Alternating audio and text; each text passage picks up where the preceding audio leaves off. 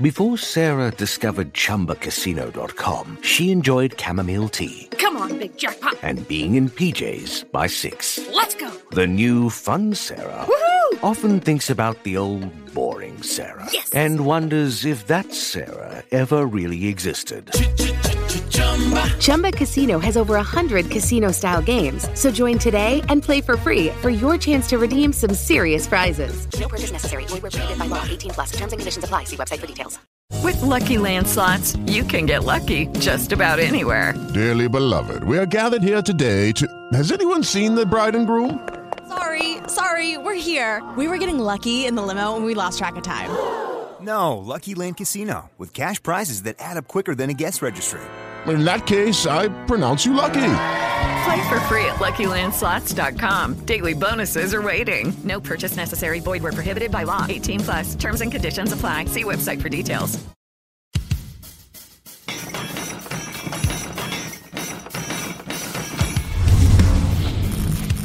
Welcome to Mike Drop, the podcast where relevancy is irrelevant and we don't give a shit about your feelings.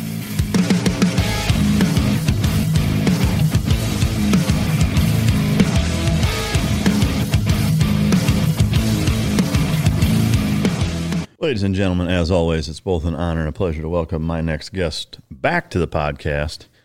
The man no, needs no introduction, but I'm going to give him one anyway. You know him as Joe the Policeman from the What's Going Down episode of That's My Mama. Ladies and gentlemen, welcome to the stage, Eddie Fuck Around and Find Out Gallagher. Thanks for having me, brother. Thanks for Good coming be here. back. Yeah, I appreciate it. I uh, I wanted to have you back. I know you've been doing a lot of stuff with your foundation.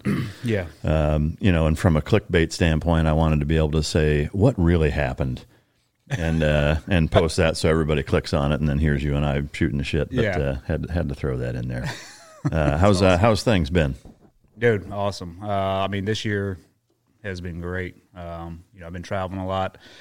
Got to take my son hunting the first week out here in Fort Davis, Texas, with uh, Aaron Snyder for a week. Just got to Oh, get out in the mountains there, and no internet, no no phones, no nothing for a week. It's exactly what uh, me and my son both needed. Yeah. And then uh, we just been keeping busy, uh, w- especially with the foundation, Pipe Hitter Foundation. That's uh, taken up a majority of our time, which we're grateful for because Yeah. uh, we made a lot of strides in the past two years. Yeah, I mean it's neat to see the the all the different uh, soldiers' lives and, and people's lives, frankly, that that, uh, that that's played a role in. Does one stand out as being, you know, kind of the most uh, the one that you're most proud of, or that's made the biggest difference? I know they all do, but Yeah, I mean, they all have, they all stand out in their own separate way. I mean, you know, the recent one uh, with Matt Dages, the uh, uh, policeman from San Diego. Um, you know, we're we're fighting for him over the past, uh, I'd say, year and a half as he was going through this bullshit, um, you know, mob justice uh, type thing, and you know, he he had his day in court and got found innocent. Um, you know, and that that was really huge to us because we we really. Uh, got behind him as an organization. Uh, you know, we, we got him the lawyers that he had. Um, so all you, all the hard work um, that was put into it as a team, um, I think all of us were pretty proud of the outcome. Yeah. And then just to see those two, him and his wife, now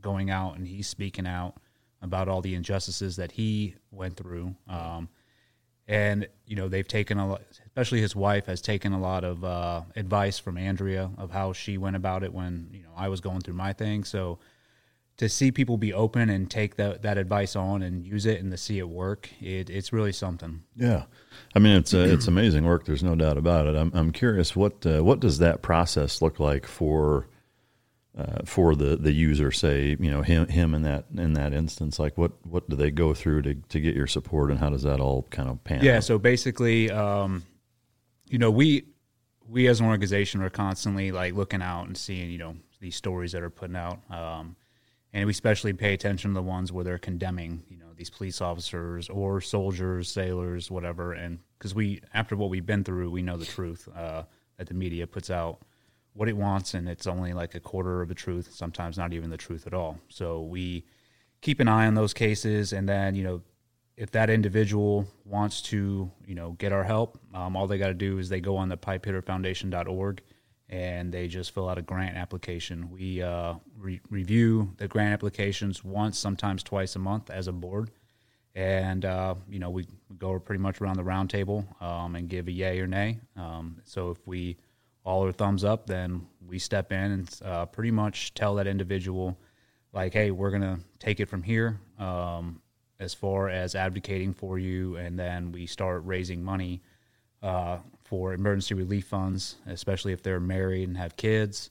Um, and then we also will raise legal funds at that time. So it's been uh, this, you know, since we started and these past two years, it's been very reactionary um, because you know we we're started off as we're still a very small organization. Uh, we have no overhead, which is awesome. Um, nobody gets paid except for our executive director, who should be getting paid ten times more for the work that she does.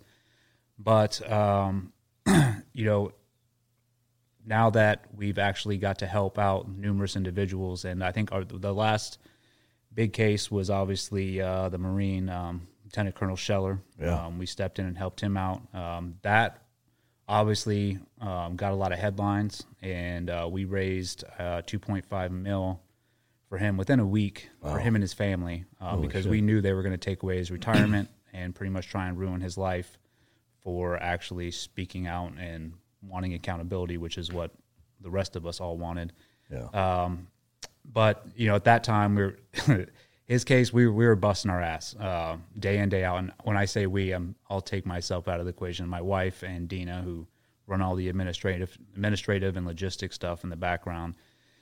So we decided, like, hey, we're going to take the foundation's going to take five percent of what comes in because we weren't taking any money um, as a foundation before then. So we managed to raise a good amount of money for him, and now we actually finally have some money for the foundation, so we don't have to be as reactionary. So when people now, when people call in or uh, not call in, but fill out grants, and we can automatically give them, you know, a five thousand dollar emergency relief fund to be like, hey, here, here's, you know, some money to get back on your feet while we start working for you. Yeah. So it's been cool. Yeah, that's awesome. Is uh, how difficult is it from a board standpoint? Like, I, mean, I don't know what the volume of, of applicants consists of, but you know, it's I can only imagine it's difficult to say no. I mean, how how do you kind of pri prioritize? Yeah, um, you know, and that's that's been a, a conversation between the board uh, over the past couple years on who who we choose to help and who we choose to deny. Um, you know, we we stick to our core pillars. Um, you know, if the person is facing an injustice um, and they're being treated um, unjustly by the system, and it's what we've seen the past two years, like this, the media is involved and they're getting, you know, demonized. That's really where we want to step in. Um, we do get a lot of grant applications, like, you know, I'm going through a divorce and this and that, and it, it becomes this very drama, and we're, we stay away from that. We're like, no, this is, you know, we started this organization for a purpose, um, and that's to help the warfighter, you know, uh, police officer or first or uh, the um, First responder. first responders. Thank you. Uh, but you know, that's that that's part our core pillar, and if we can't, we we do our best not to deviate from that. Um, It is it it is hard to say no to some individuals, um, because you know you want to help out everybody that's going through a rough time, but Yeah. you know the fact of the matter is like i said we're a very small organization and we have to really be really careful on what we get behind and what we're going to put our time and energy towards Yeah. One thing I want to talk about is a, uh, a good former teammate. We didn't work with the guy personally, but a former team guy that's doing some really cool shit out of Montana. Uh, A.D. McKinnon, a.k.a. Mac with Mac Belts. Uh, he was kind enough, the, both the belts that we're wearing uh, are, are his. I'll take mine off. yeah i get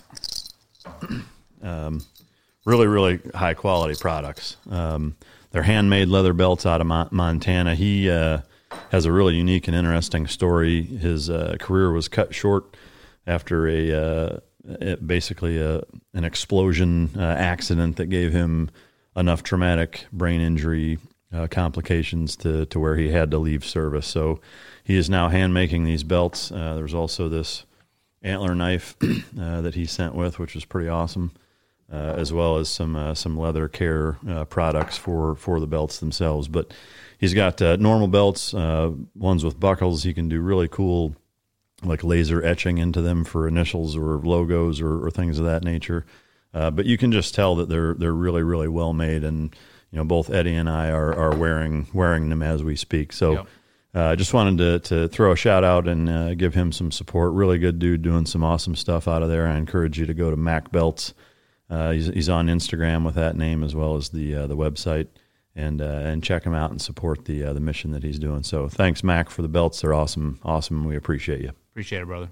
As you guys know, you know health and fitness and nutrition are a big part of my life. Um, you know, being an entrepreneur and running business and foundation dogs and all that, uh, you know, stress plays a big role, and, and you know, obviously nutrition also plays an enormous role in productivity and, and brain cognition and all that stuff. Um, one thing that I've come to to realize over the last couple of years is how big of a role magnesium plays, uh, especially in terms of absorbing vitamin D. A lot of people, you know, take vitamin D and supplement with it, and there's been enough studies now that shows how how vital of a role vitamin D plays in your immune system and not not getting sick. Basically, whether it's COVID or other shit, is that vitamin D plays a huge role. You know, so does vitamin C, but vitamin D actually even plays a, a bigger role than a lot of people uh, have historically thought. But one thing that a lot of people don't realize is that if if you are deficient in magnesium your body will not absorb the vitamin D that you're supplementing. You know, so it, it, it can be completely useless if you're not getting enough magnesium. And, and over 75% of the population is magnesium de- deficient. So, um, you know, the, the reality of it is, is that you need to be supplementing with, uh, with magnesium also and, and good magnesium. You know, a lot of them have uh, the, the two cheap synthetic forms and, and they're not full spectrum uh, so they, they won't do much to, to fix your magnesium uh, deficiency either. Uh, I take Magnesium Breakthrough by BiOptimizer. Uh, it's organic, full spectrum. Uh, includes the, the seven unique forms of magnesium for stress relief, better sleep, uh, vitamin D absorption. It's all all in one bottle. It's two two pills a day before you go to bed. and I've been amazed at uh, just the, the mood, energy levels, and, and just how I feel in, in general. So it's a it's a key component to to my diet and nutrition uh, regimen. So I, I, strongly, strongly recommend it. It's made a, a, noticeable difference in my life. So I wanted to share that with you. They uh, they have offered ten percent off any order uh, if you go to magbreakthrough.com forward slash mic drop and uh, use mic drop, just all one word, all lowercase for ten percent off any order uh, wanted to share that with you guys. Check it out, and uh, they'll take care of you with that discount code Mike Drop. Uh, it's it's for sure tough. I you know we sometimes run into that on the warrior dog side. You know, people will uh, say, you know, hey, I've got this German Shepherd. You know, it's never never served, never done anything, but it like you know nipped their kid or or whatever, and they're like, you know, we're gonna have to put them down if they don't. You know, blah blah blah. Like we get applications all the time for dogs or even you know people that want to buy personal protection dogs that like are in an abusive relationship and they fled their house and you know they're like I have 2500 bucks and you know it's just like fuck I you know it doesn't even begin to I mean that's the shipping on on bringing a dog you know from yeah. overseas like let alone all, all the other costs. But uh, so yeah I, I, know what you mean there. Um, in terms of kind of what you've got going on outside of, of the foundation right now what uh, what all does that consist of? Uh, so right now um, I'm doing um, consulting. So really, you know, the past since I got out, um, you know, went through transition and really tried to find an area that I was passionate in. Which you know, the foundation, I'm definitely you know we're all passionate about that, but I wanted something sort of of my own that I could go do, and I was just I was blessed enough to make some uh, friends down where I live, these uh, prior seventh group dudes, um, Brandon Graves, he opened up a massive range. Um, it's his, it was his vision since he got out, and he he got it done. I mean, it's it's like a it looks like Shaw's um, mm. almost has a two story kill house, um, can house up to thirty people there. It's really really cool range. So um, they let me come in to their team, and uh, I've been really helping them promote that range, and then doing.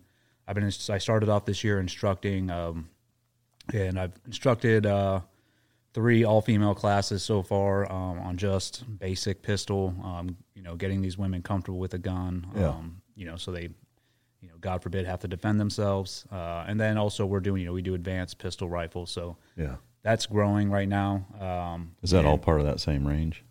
Yeah, yeah, it's all part of the same range. Um, and then also, you know, we're we still have the Seek Battle brand that we are going through nine line with, and then uh, I also hooked up with a company, a local company, um, Precision Tactical. They you know make all sorts of weapons and and guns, so they came up with the idea to you know, hey, let's make a rifle, put your name on it, um, and sell it, and you can you can pick out all the parts. So I, I was a little wary at first. I was like, eh.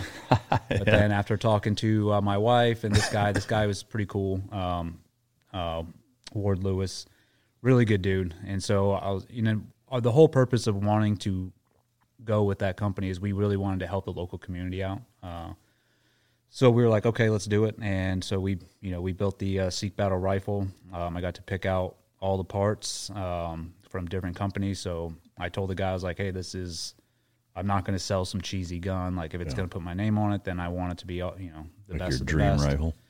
So yeah, this rifle, it's it's legit. I mean, if you, the, I built it purposely so if you once you buy it, you really don't have to add anything onto it. Yeah. It's tricked out, and all you. The only thing I left off was a optic because yeah. everyone has their own opinions on those. So yeah, what uh, what is your preference on that? On optics, yeah.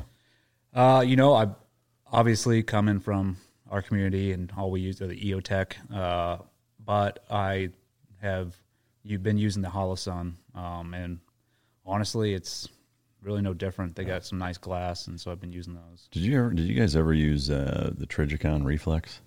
Uh, in the teams, yeah. no, really. We we never used any. We didn't have any red dot sights in the teams. It was all iron sights on the Sigs.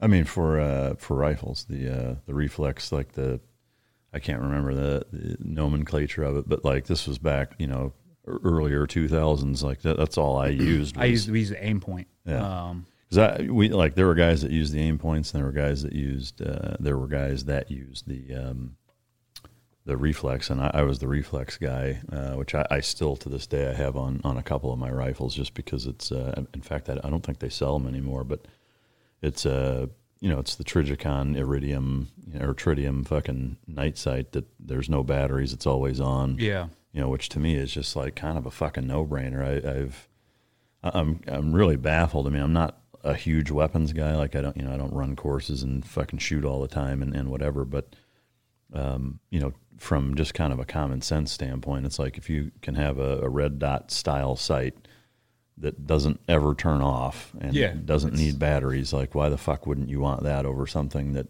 gets bumped and left on and then you go, you, you know, now it's fucking it. off. And like, I don't know. It just, to me, it seems like pretty fucking obvious, but, um, but anyway, that, that's all I ever used. But, uh, anyway, I, uh, you know, I'll I'll get back to I guess the so you're doing that, and then uh, are there things out outside of that? I know you mentioned a speaking engagement. Have you been doing a fair bit of that, or? So yeah, like we just recently um, we've done two speaking engagements, and that really is just tied to the foundation. Um, so we, you know, obviously go tell tell our story, what we went through, um, to sort of set up the you know, like this is why we started this foundation. This yeah. Is what we do. Um, so it's that's been really awesome because I get to go do it with my wife. That's uh, cool. You know, we get to go together and yeah. sort of share our story, but at the same time, like, hey, you know, this is not like a story of woe or like feel sorry for us. Like we're we are using this to move forward.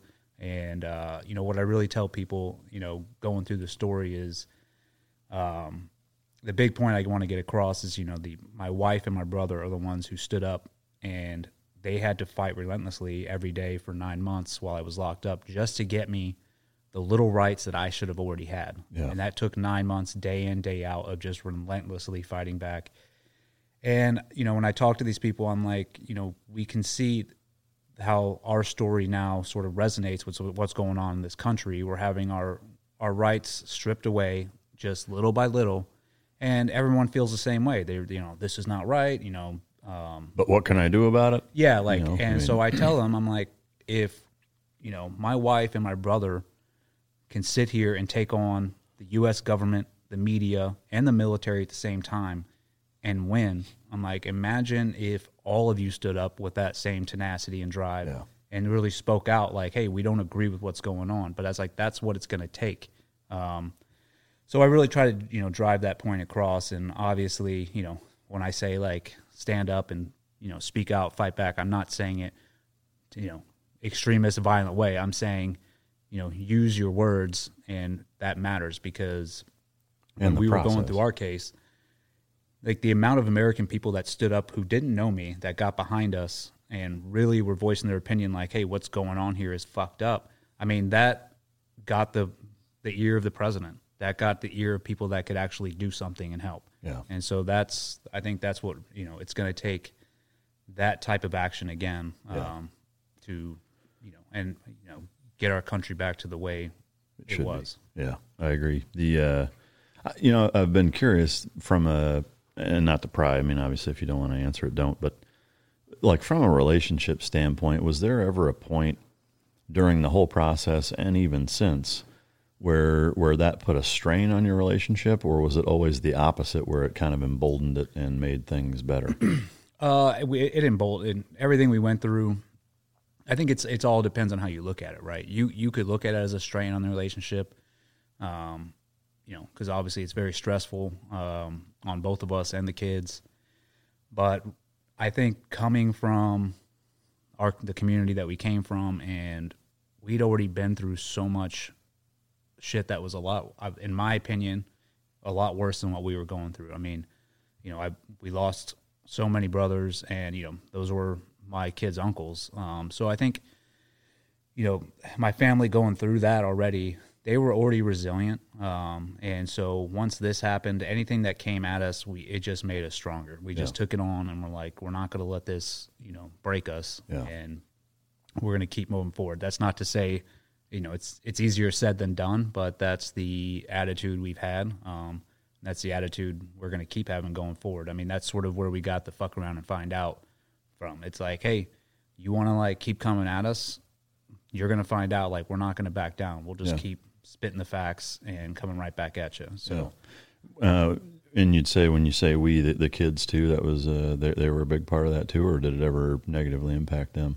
I mean, yeah, it- it's they were they were a huge part of it. Um, I would say, yeah, there's definitely negative impacts of going through something like that, um, which is why you know in our foundation we provide the emergency relief funds because I think what people got to know is when individuals are being targeted um, and going through a situation like that, the family suffers as well. I mean, all that stress that that one individual is com- going through, the family's taking that on too, and they don't deserve that. Um, but yeah, it it happens, and you know, if I think if we didn't have the people that were supporting us during the time that really rallied around us and you know were raising money for us, were taking care of my kids, um, while my wife was traveling back and forth to visit me in prison or go to court dates.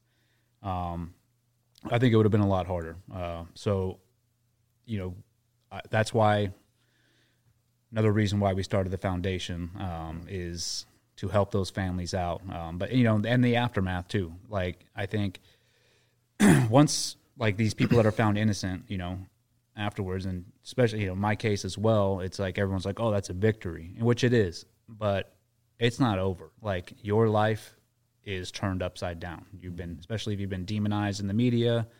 I mean, you're you have a long hill to climb, and that's where we also step in as well. Like you know, we we partner up with other uh, nonprofits that help veterans through transition, law enforcement officers through through, through transition, um, and we've we've talked to them. We're like, hey, when these individuals are done, we'd like to shift them over to you, and and wait, you can get them out of this hole uh, if they're in one. So it's it's a uh, team effort. Yeah, I mean it's amazing work, no doubt, and it uh, you know to me it highlights how unfortunate it is that there needs to be that in the first place. You know, because a lot I would say from the cases that you guys have been involved in that I've uh, you know watched and, and followed along with, really in every instance the things that happened shouldn't have happened to begin with. Like that, you know, not, none of that should have taken place. You know, and it. I think it really speaks volumes to the direction that this country is headed. You see it in a lot of things that are going on, uh, you know, with government mandates, and, and, and Yeah. you know, some states are far worse than others, but but they're all um, they all have elements of of tyranny to them that uh, that you know a lot of people hear you know folks like us talking about it and think it's overkill or that it's you know being dramatic or whatever but it's like that that's how it all starts you know and if you look at say 2 years ago you know it went from 2 weeks to flatten the curve to freezing fucking people's bank accounts in in Canada Yeah. you know, and arresting them for for protesting, you know, and, and especially when there's other protests that happen, you know, where they're saying, you know, we need to give these these protesters space and, and allow them to do whatever the fuck they want, Yeah.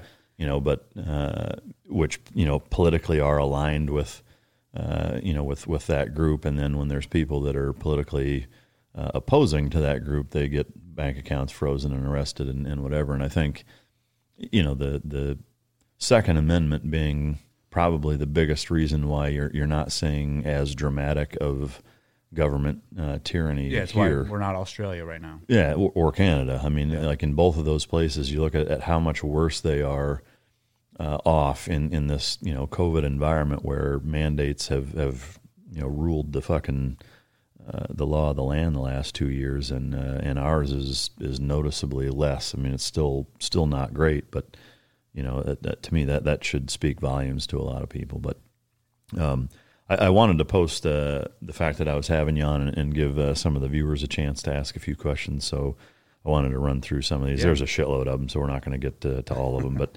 uh, there's at least fucking twenty of them um, that are all all gathered around kind of the same thing. Which is uh, I like the way this one's written the best, probably. Which is if there's a bump in the night, what is what is Eddie reaching for? Pistol, rifle, what optic, white light, accessories, etc. on their weapon, and, and I and I would add uh, ammo too, if uh, if you care to share. Before Sarah discovered ChumbaCasino.com, she enjoyed chamomile tea Come on, big jackpot. and being in PJs by six. Let's go. The new fun Sarah Woohoo! often thinks about the old boring Sarah Yes. and wonders if that Sarah ever really existed. Chumba Casino has over 100 casino style games. So join today and play for free for your chance to redeem some serious prizes. No purchase necessary. Void where prohibited by law. 18 plus. Terms and conditions apply. See website for details. With the LuckyLand slots, you can get lucky just about anywhere. This is your captain speaking. Uh, we've got clear runway and the weather's fine, but we're just going to circle up here a while and uh, get lucky. No, no, nothing like that. It's just these cash prizes add up quick. So I suggest you sit back, keep your tray table upright, and start getting lucky. Play for free at LuckyLandSlots.com. Are you feeling lucky? No purchase necessary. Void where prohibited by law. 18 plus terms and conditions apply. See website for details.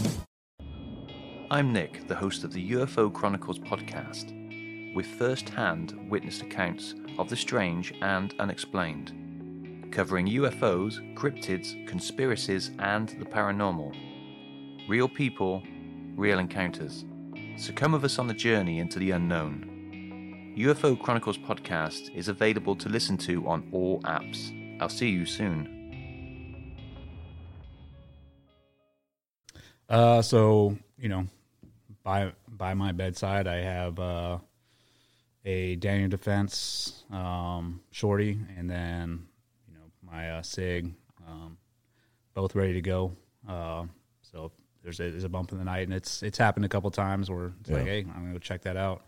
Um, as far as optics, you know, I have an EOTech on my uh, Daniel Defense, and then like a Holosun on on my pistol. Yeah. Um, No, uh, no white lights on either. Or do you have? yeah, I have a uh, Olight on the pistol. Yeah. Um, I don't. It's you know people have their own versions. I mean, it works. It's Yeah. a it's a white light. It's bright and it's gonna you know stun whoever I shine in the face. Yeah. Um, but that's those are pretty much my go to. And then as far as ammo, I'm I'm not a big uh, ammo again. Just Really?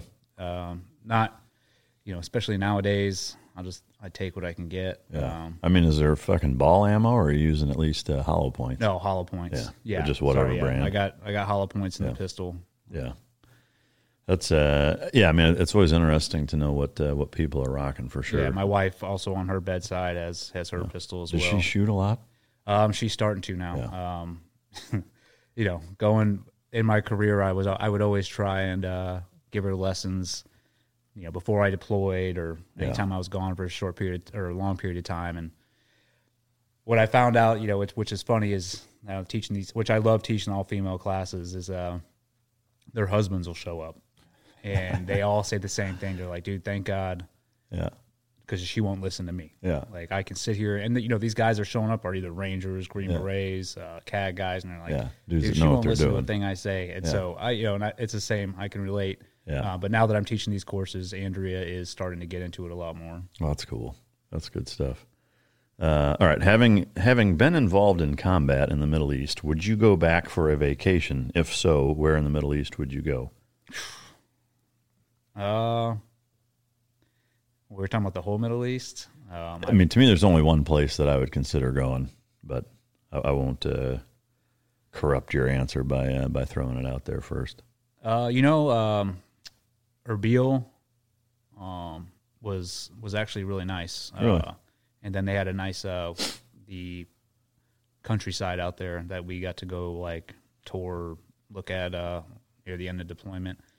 I mean, it's I'd take my family there. Obviously, not now, um, but if, I don't think I'd ever go vacation in the Middle East. But if I was forced to, that's that's where I would go and take my family. And then the people there, obviously the Kurds, um, they're Yeah. phenomenal. Yeah. Um, That's interesting. Very like-minded. Yeah, I guess there's there's two places. One one place for sure. I mean, I would go to Dubai. I've been there once. Uh, is fucking awesome.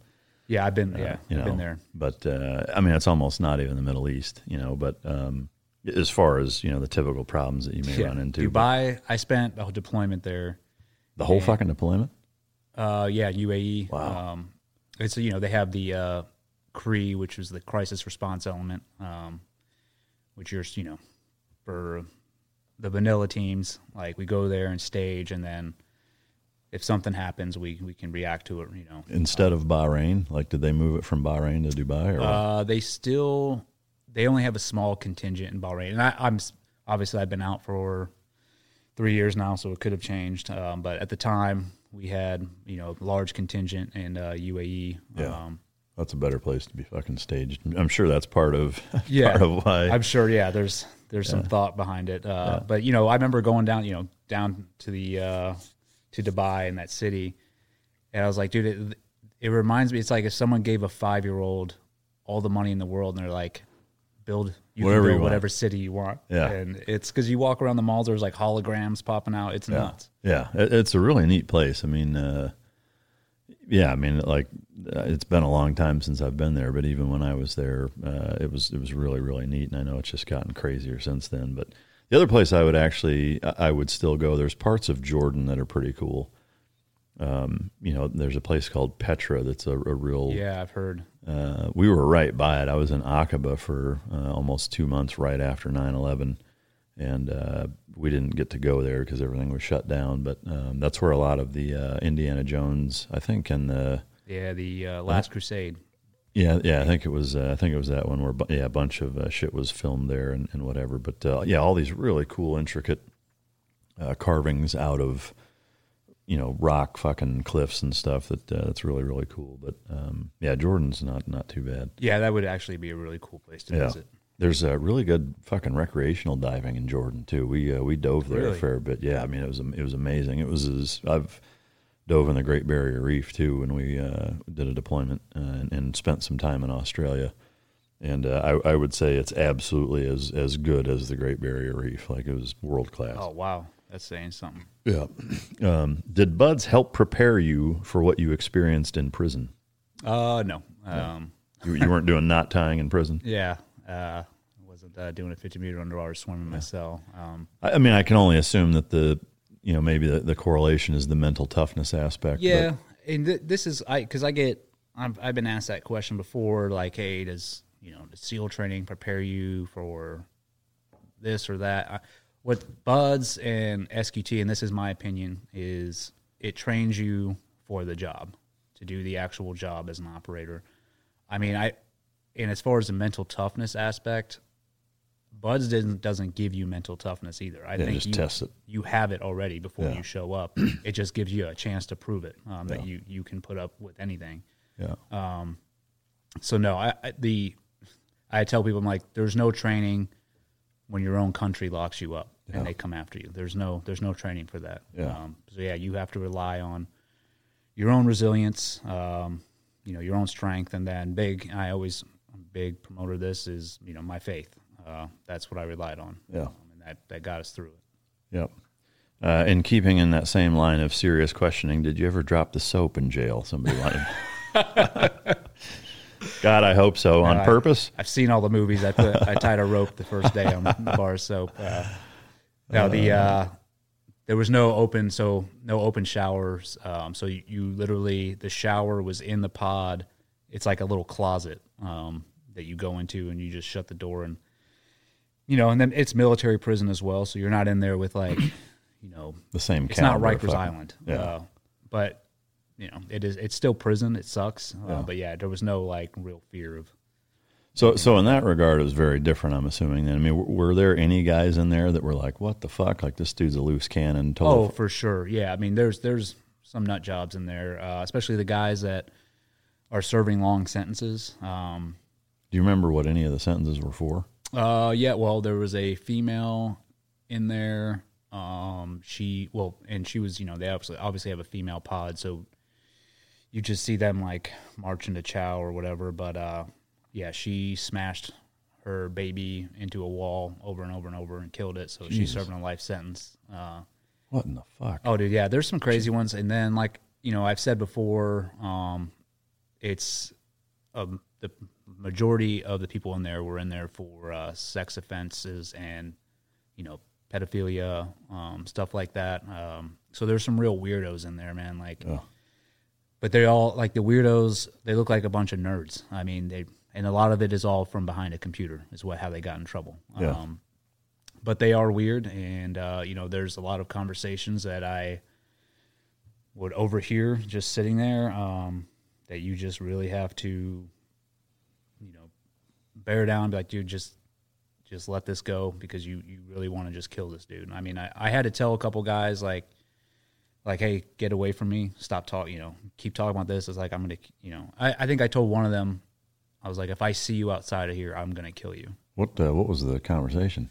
Uh, how they should be able to screw little kids. Really? That it's normal. Um, that Like these are two do- like two guys talking about like like they were talking about a baseball game. Holy um, And then I think the worst story I heard, or worst thing I heard, is there was this other chief in there, uh, this Filipino dude, who was charged with um, whatever, masturbating his own kid, uh, or maybe it was yeah, it was his own kid. Um, got caught doing it, and he was in there about to get tried uh, for it. And you know, you never know, like, you know, like oh, I don't did this dude really do it, or because of course, when I first met him, he was like, you know, I didn't do it, and this and that, and I, I really didn't have like in depth conversations with him about it. This was just him trying to come and talk to me. But then when he came back from his trial, he was talking to another dude that was in there for sex offenses. He'd been there a long time. The guy was a real piece of shit. Um, but he went up to him and he was like, "Hey, I did exactly what you told me to do. Um, I went in there and cried and act like I felt sorry and this and that." He's like, "I put on a whole show and they they only gave me th- I was like two to three years um, for you know diddling his little kid and uh, that right there, it I had to go to my cell and just like pace back and forth because I was like, dude, I it's disgusting. Yeah. Um, well, and if and if you assault anybody in there, that tax on Oh yeah, dude, you can't get away with anything in there. And this is this is how frustrating that prison was. So you can't eat in between any meals, all right? You barely get anything to eat at the meals. Um, and so if you if you like say you're eating, you know, a meal and the guy next to you is like, "Hey, I don't I don't want my chips. Do you want them?" And you can be like, "Oh yeah, that's trafficking. You can go to solitary confinement for a month. Uh, if you touch somebody, like I'm talking handshake, high five, solitary confinement. So Shit. it's very uh, regimented and militarized. Um, so it, I mean, I, I understand why they do it because it keeps the peace, um, but it's also a pain in the ass as well. yeah. Did you lose weight? A lot of weight in there? Yeah. Uh, the first couple months, I was dropping weight like crazy um, until I uh, team guide my way into getting extra food. in, tr- in true fashion. Uh, yeah. Yeah. So, I mean, with that, like, did did everybody once you were there? Did everybody kind of know who you were? Like, Oh, was it yeah. a high visit or high profile? oh, they were all expecting me. Um, it was like a week before, um, which I didn't, you know, didn't know, but I guess the guards were already talking about it. And the way it was put out, you know, we're getting this like psychotic SEAL coming in here, that you know mass murderer. So when I came into the pod uh, after they had me in solitary confinement, and I finally got put in with the rest of the prisoners, like yeah, there was a uh, there was a, a common fear among everybody to like they didn't want to talk, which I liked. I was Yeah. like, good, leave it this way because I don't want to fucking get to know any of you. Yeah. Um, but yeah, it. I was definitely treated um, sort of like a cross between Jason Bourne and Hannibal Lecter. Uh, Yeah. But then once people got to know me, they were like, "All right, this dude is Yeah. not what they say." Um, it sort of sort of evened out a little bit. Yeah, yeah, it's wild. Um, how did you how did you deal with the mind fuck that is NCI NCIS, and how did you maintain hope? Uh, well, NCIS is NCIS isn't really a mind fuck. Um, it's more they're a clown. I mean, they're a clown show, and that, uh, you know that's like day one shit. When I was a new guy in the teams, it's like was bred into me. Like, do not trust NCIS. They all they want to do is take down a SEAL, um, and they actually. My first platoon, they came and took my chief away, uh, middle of the deployment, um, which was it was on complete bullshit. Uh, but we all got investigated for two weeks. Um, What was the what was the uh, reasoning behind it? they said that we were taking money off target because we were doing DA after DA after DA. Um, and so I think they were like, oh, and it was actually a lot of drama between my OIC and my chief. My they hated each other, so I think my OIC is the one who actually called NCIS to come get the chief. Um, And so you know they they literally came, took him away from us. Um, we actually almost stood up and fought them. We wanted to because we loved our chief. Um, he was awesome. And uh, then they just locked us down for a week, uh, questioned each one of us, and that's when I sort of I got my first taste. I was like, dude, these guys are some like amateurs. Um, so when my my case happened, it was the same rigmarole. Um, I knew when they came in, I was like, these dudes don't have they're not true investigators. They they were literally looking just to like bag a seal so they can get promoted. Um, and you know they would come in when I was locked up and try and try and fuck with me. Um, like, hey, we want you to like spit into this cup, or now we want you to do this, and I'd just refuse and be like, no, no, uh, I'm not unless my lawyer directed me. He's like, hey, you have to like give them your fingerprints again, you know. And I'm like, okay, but I would also mess with them back. Um, they, you know, they'd come in once a week or twice a week or twice, once every two weeks. And I would just come at them with a different personality. I'd show up like super happy, like, hey guys, yeah, whatever you want, you know, sure, here you go. And then the next time they came in, I would just be a complete dick and like, and they, so they didn't know what they were getting either. So, you know, you gotta, Yeah. you got, you can play the mental games with them back and forth. Yeah, Um, that's a trip. Uh, in terms of keeping your hope up, was would you say your faith was the number one thing, or big time. Yeah. Um, yeah, that you know, and I I tell the story in my book. Uh, just the the time that I I mean I got down on my hands and knees and just gave everything to God in my prison cell, which is the first time I've ever really done that. Spoke out loud and.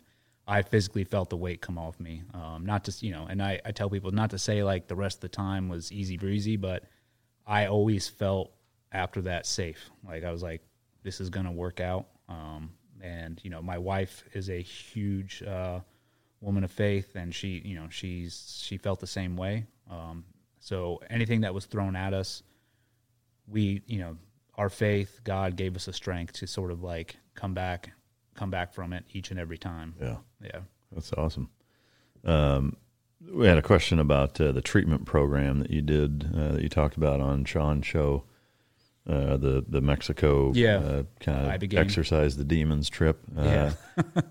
you know, fr- from I, I guess kind of uh, going further in depth from what you shared on there. Pe- people have been been asking a little bit about that and just kind of what uh, what that's like.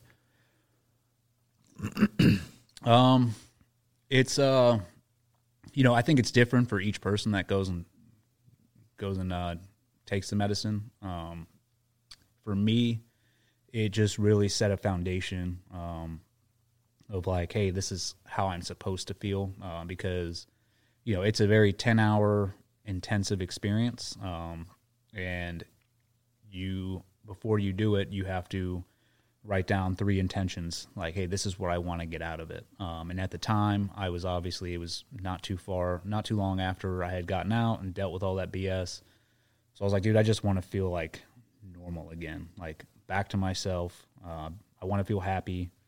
Um, and you know and i was like i forget what my other intention was but it it showed me all those things and it showed me you know um, what really mattered most i mean it was showing me a lot of uh, not horrific, but sort of traumatizing stuff. But then off in the distance, like not in the distance, but literally in the corner, I could just see my wife and kids like beckoning me back to them. Um, and that's that's what it was really saying. It was like you have everything. Like all of this shit doesn't matter. Um, were, so, were were all the things that you were seeing that were negative things that you'd been through that you were just reliving, or were there? yeah. So you you it's and it sounds crazy, but yeah, you are literally watching a film of yourself and it's as real as it gets. I mean, to the point where I watched myself be born. I watched like little bits and pieces of my childhood, um, and you can sort of. It's like a film coming across, so you can stop it and be like, "I want to delve more into that." Like, and so that's a fucking trip. It man. is. It's nuts. You know, and, and, like I said, each person has their own experience. Um, like I had a very peaceful experience on it. Even though it was like intensive, I didn't throw up. I didn't. I didn't move uh, a single appendage the whole night. And they said I had just like a smile on my face the whole time. While there's three other guys in there, I could hear just throwing up all night long. I mean, I felt bad. They were hurting the next day, but they also got a lot out of it. They were like, um, you know, it's, you know, they got throughout their demons or whatever. Um, so each person has their own experience, and I think you know some people uh, you know, go back for a second time because they were like, "Hey, I didn't get everything out." Um, I felt like that was that was good for me, um, you know, and I definitely you know recommend that treatment. But I would also say if you, because I hear a lot of people talking about it all the time now. Now it's like the big, oh, I'm the Mexico trip and I'm gonna do this and take you know psychedelics. I'd say be very careful, um, you know, going down that path uh, I would, you know, if you're gonna do it, be uh, intentional about it. Take it seriously. I mean, I, I prepped for a month ahead of time. Um, you try and cut out a lot of stuff out of your diet. You know, they want you, you know, stop drinking. All you know, it's all good stuff for you. That's what you should be doing. Yeah. Uh, but to, I would tell people like, if you're just going to do it just to do it, then you're yeah. not you're not a you're not a candidate. Yeah, I, I mean, I've had uh, I've talked to a lot of people that have done it, and and similarly, you know, it sounds like they had kind of similar experiences, but but like you said, there were nuances person to person that that varied, uh, you know, a little bit, but. You know, I've had a lot of people say, "Oh, you should try it," and, and I've always kind of taken the approach of like, I, I don't really feel like I, I need that. Like, I, you know, I don't. Yeah I, I don't really drink to begin with. Uh, I don't fuck with drugs. I, I'm not depressed. I I don't feel like I'm an angry guy. Um, you know, there's some people that when they meet me, they think I'm pissed about something, but I, I but I'm not. Uh, you know, and, and so I, you know, it's just like I don't have like any super toxic, fucking terrible relationships that I can't deal with or, or anything like that. So I, it just I've I've never really felt like I, I should go do it, but uh, and that's and that's sort of the point that I was trying to make is it's not for everybody. If you don't feel like you should do it, or if you're like, eh, I'm good, like don't go do it just because everybody else is yeah, going to do it. Um, it's there's yeah. other treatments out there as well um, that you can go do. Yeah, um, I, I, can think of other things to do in Mexico for for a few days. yeah, uh, you know that'll but, clear my head. Yeah, uh, for sure.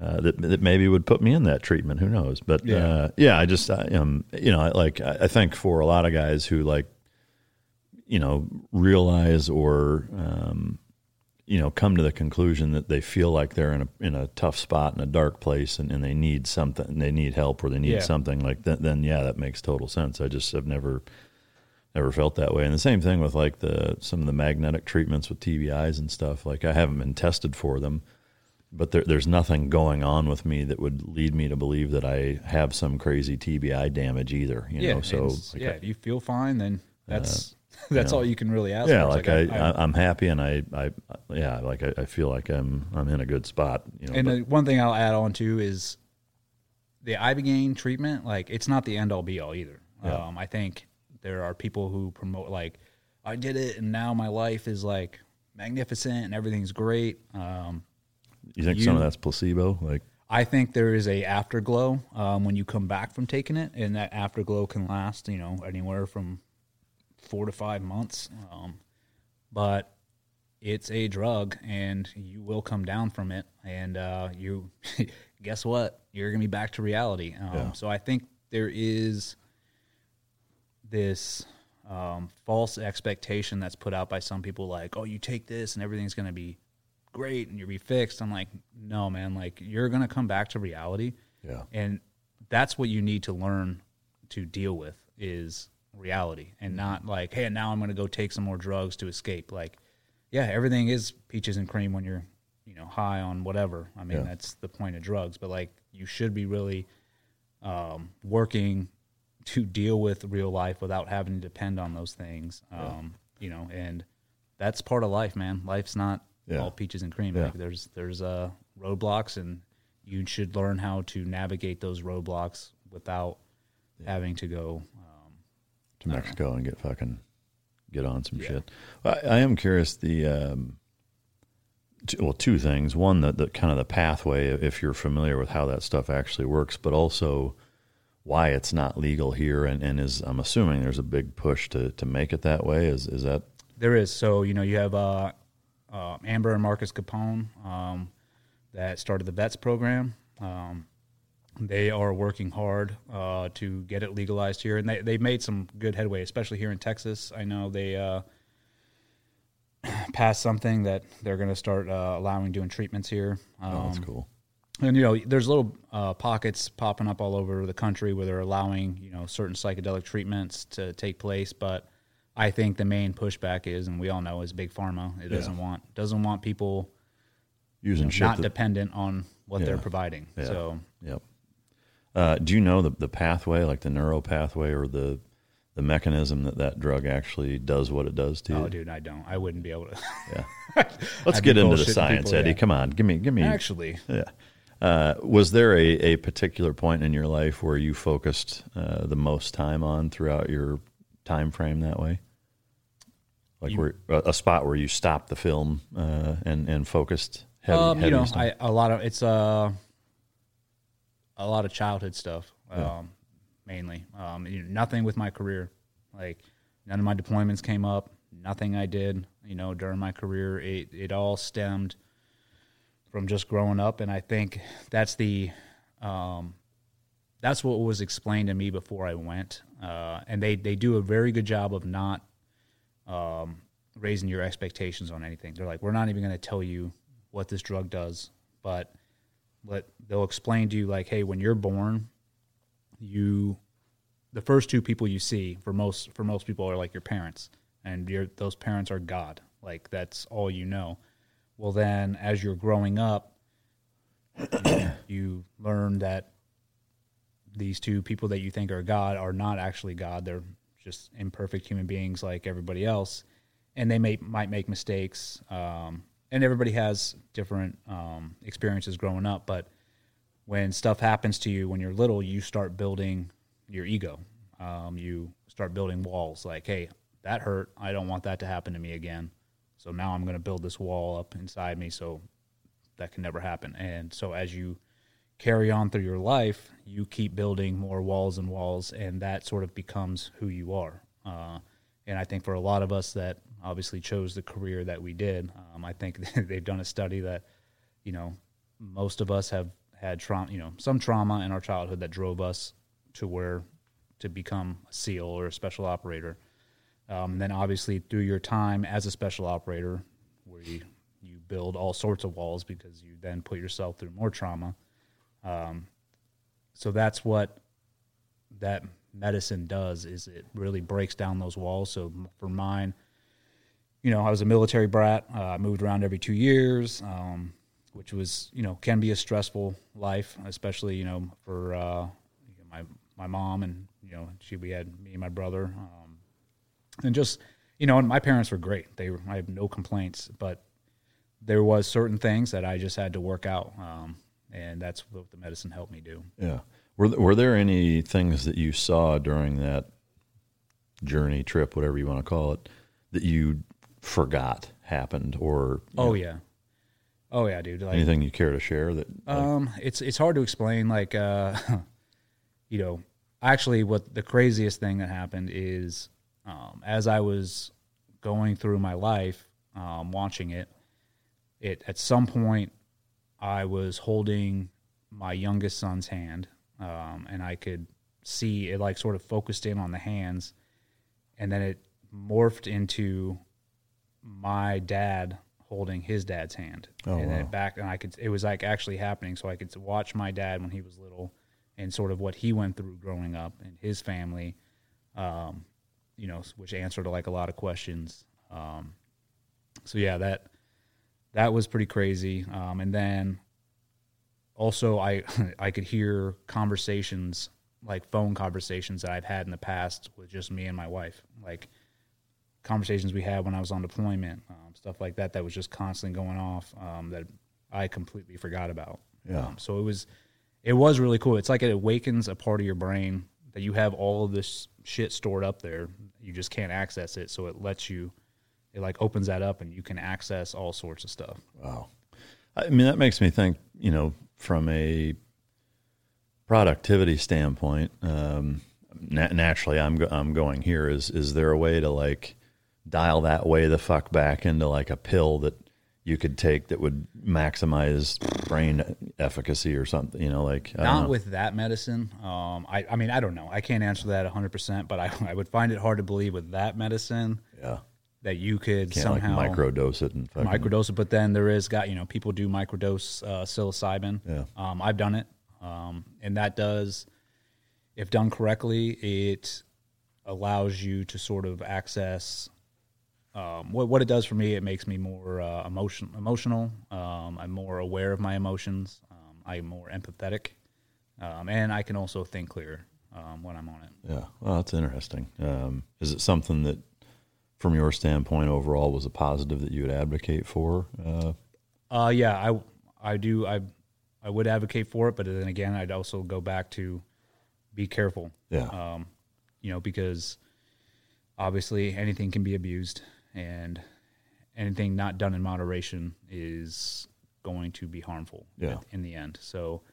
I would say, you know, consult somebody if you're going to do it that knows what they're doing, and not, not these uh, all these shamans that are popping up all over the place now. Uh, I'd be very careful on who you who you consider a shaman. Yeah. Um, but yeah, I would go to a trusted source, um, sort of ask them. There's also therapy out there that uses it now. Um, they do psilocybin. I've heard of like MDMA stuff like that. Um, but yeah, I would again go back to like be intentional about it. Just don't do it to do it. Yeah. Um, and you know, oh, I'm going to see what this does because Yeah. it's it's gonna yeah it's gonna take you for a ride, but Yeah. you know you want to get the most out of it. yeah, un- uneducated experimentation rarely works out well in, Yeah. in, in any fucking regard. Yeah. Um, yeah, Did no, that in high school. Yeah, that's the fucking truth. I mean, that, fuck, that's with everything, right? But, Yeah. Um, was there anything? Uh, and I'll, I'll, I promise I'll stop badgering you about it uh, No, after this. good. But the was there any childhood experience that you had forgot that had taken place that you saw that that uh, you you re remembered? Um, I would say most of them that that popped up I had forgotten about, um, or I just it's been so long that it blocked out of my you know brain. But like just certain instances, like uh, when I was like five years old, uh, I think we lived in Hong Kong at the time. Um, but just it was it was positive. It was like my dad taking me to you know SeaWorld or like I'm holding my dad's hand. Uh, you know, my, my mom being there. Just it was very happy and positive, which is what I needed. Yeah. Are both your parents still alive? They are. Yeah. Yeah. Did you share that that with them? I did. Uh, Were they like, "What the fuck"? My mom is, but definitely more open. Like she's she's a little hippie. Um, Yeah. she's just a saint. But yeah, I came I I came back and this is the other thing because I've had guys that get done with it and they call me and they're like, "Dude, I just got done. Like, holy shit!" And they're you know, and yeah, you are. You're like radiating because you're like, I need to tell the world exactly what happened. And I'm like, dude, chill out. Write it down. Yeah, and I, I tell people I'm like, give it a month or two before you go out and start like talking about this because you need to absorb what you just saw. That's for you. Um, but yeah, I, I went and talked to my parents. You know, probably like a month after I did it. My my dad's very old school. Uh, Yeah. Just you know, I, to describe my dad, he he was uh, Eagle Scout. Yeah. Went to West Point. You know, very straight edge, like militarized. So he, I think he listened, but he's just like, "What is this bullshit?" You know. And then my mom was more accepting, and she was like, "Okay, um, you know, I'm glad you did it." Uh, Yeah. It'd be cool to to have your dad do it as fucking straight it like. Oh, I you know? wish. I, I brought that up. Not not the Ivy. I think the ibogaine might be too much for him. yeah, that's like the nuclear dose. But to do explode.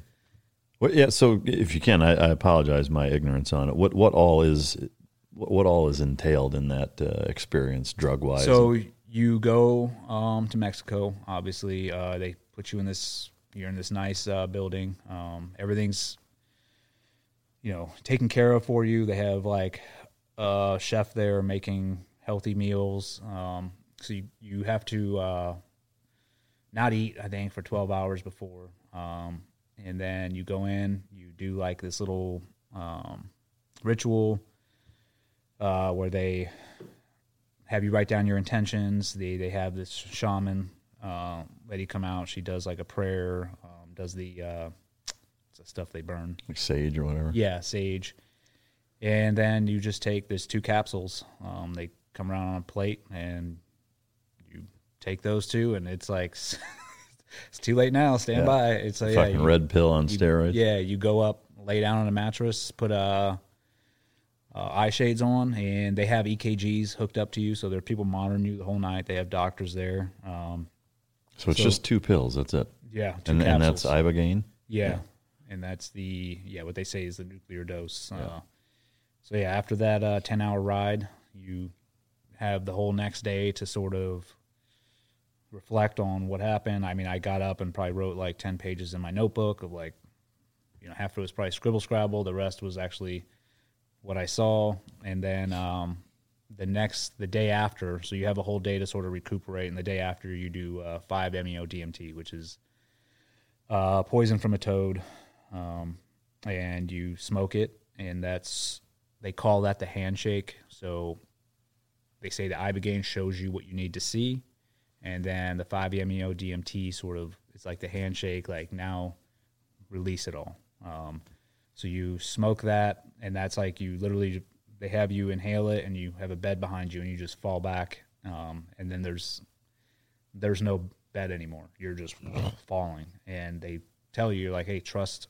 just trust it, um, let go. And I think a lot of us have a hard time letting go. We want to control. So guys, uh, you know, we'll have a hard time. And you can, I think, the most you can do is five five hits of it, and they're like, okay, that's that's it. Um, I did three, and uh, yeah, I came out of that. I, I felt awesome. You How, how long was that? that only lasts like five minutes. Oh, no shit. Five, yeah, anywhere between five to ten minutes. Wow. And then you know you literally come out of it and they're like, "Do you want to take another hit? Like, did you get all get all get it all out?" And uh, you can choose to take another one or be like, "No, I'm good." Um, but you know, most team guys are like, It's like drug blackjack. Like, yeah, no, I'll take Yeah, another one. let's go. Hit me. Yeah. Fuck, that's a trip, man. It is. It's a. It's an experience. It's it's awesome. I mean, and it's an alternative to what they're giving all these veterans when they Yeah, get out, being now, on which is pretty much fucking antidepressants for the rest yeah. of They your might as well life. just give them a gun and a bullet and be like, "Here, when it's time, blow your brains out." Yeah, man, that's wild. Do you foresee it for some people being addictive, where they're like, "Dude, that experience was amazing. I want to just keep doing it over and over," or is it so intense that it's? Uh, I think there. I mean, there's. I mean, there's people that gonna- get addicted to everything, but I yeah, mean, you can be addicted to everything. so I think it's a possibility. I mean, I've heard of guys uh, doing, you know, because ayahuasca is sort of a similar experience, and guys just doing ayahuasca for a year straight. God um, damn. To like see what that does to them. a full Um, reset. Yeah, I'm like, Wow. nah, I'm good with that. But I, I, yeah, I mean, I don't think no. I, I think it's very hard to be addicted to something like that. Uh, To take is like, it's definitely not a party drug. Yeah. Um, it is a full on, uh, ex- intensive experience that I don't. You can't really function on it. Would you say that after going through it, that it's mentally exhausting to go through? Oh, that? for sure. I mean, we the next day we went out. The ocean's right there, um, and it was it was really cool. There was like I said, there was three other guys, all of us SEALs, and uh, one of my one of the guys there, good buddy. Um, we had to literally carry him out into the ocean because uh, you you are drained. Yeah, um, fucking chili dip. Yep. Uh, yeah, go, go back, go to, back to our surf, roots. Huh? That's wild, man. Uh, anything else that you want to share about it before we uh, move on? Um, I just want to say, you know, I'm I'm proud of Amber and Marcus and the work that they're doing, yeah. uh, and I hope that they can keep pushing forward and expanding this treatment. Um, I, they're here in Dallas, aren't they? I believe so. Yeah. Should I? Maybe I should have them yeah. on and talk about it. That's uh, yeah, that's wild, man. Uh, all right. Looking back, has there been any unforeseen benefits of your treatment by our government that you feel has changed you in a positive way? Yeah, um, for sure. You know, I, you know, I, I always say this, especially now that it's been, you know, three years later. Um, I'm glad it happened. Like, I don't regret it happening. Um, it, it needed to happen. Um, it shined a light, I think, on the problem and not only the UCMJ, um, but just a, a problem in our society nowadays. Uh, you know, our story really, like I said before, really resonates with what's going on in this country right now, um, which we I could not have foreseen, obviously, at the time. Um, and you know, I we wouldn't be able to be doing what we're doing now. Um, you know, we we saw behind a curtain that we didn't know existed, and we saw all of the problems and we're like and nobody was really doing anything about it um, so you know without going through all of that we we wouldn't have the pipe hitter foundation we would not be able to help all these men and women that we've helped out in the past couple years and then hopefully in the in the coming future yeah um, so yeah. yeah. you know there's a silver lining behind everything yeah the uh, there's a uh, a fable or a whatever you want to call it uh, about the Chinese farmer, the where he says maybe basically when mm-hmm. somebody's like, oh, it's really awesome. He's like, yeah, maybe, and you know, and other circumstances like, oh, it's terrible. Yeah, maybe, you know, and it goes through these like.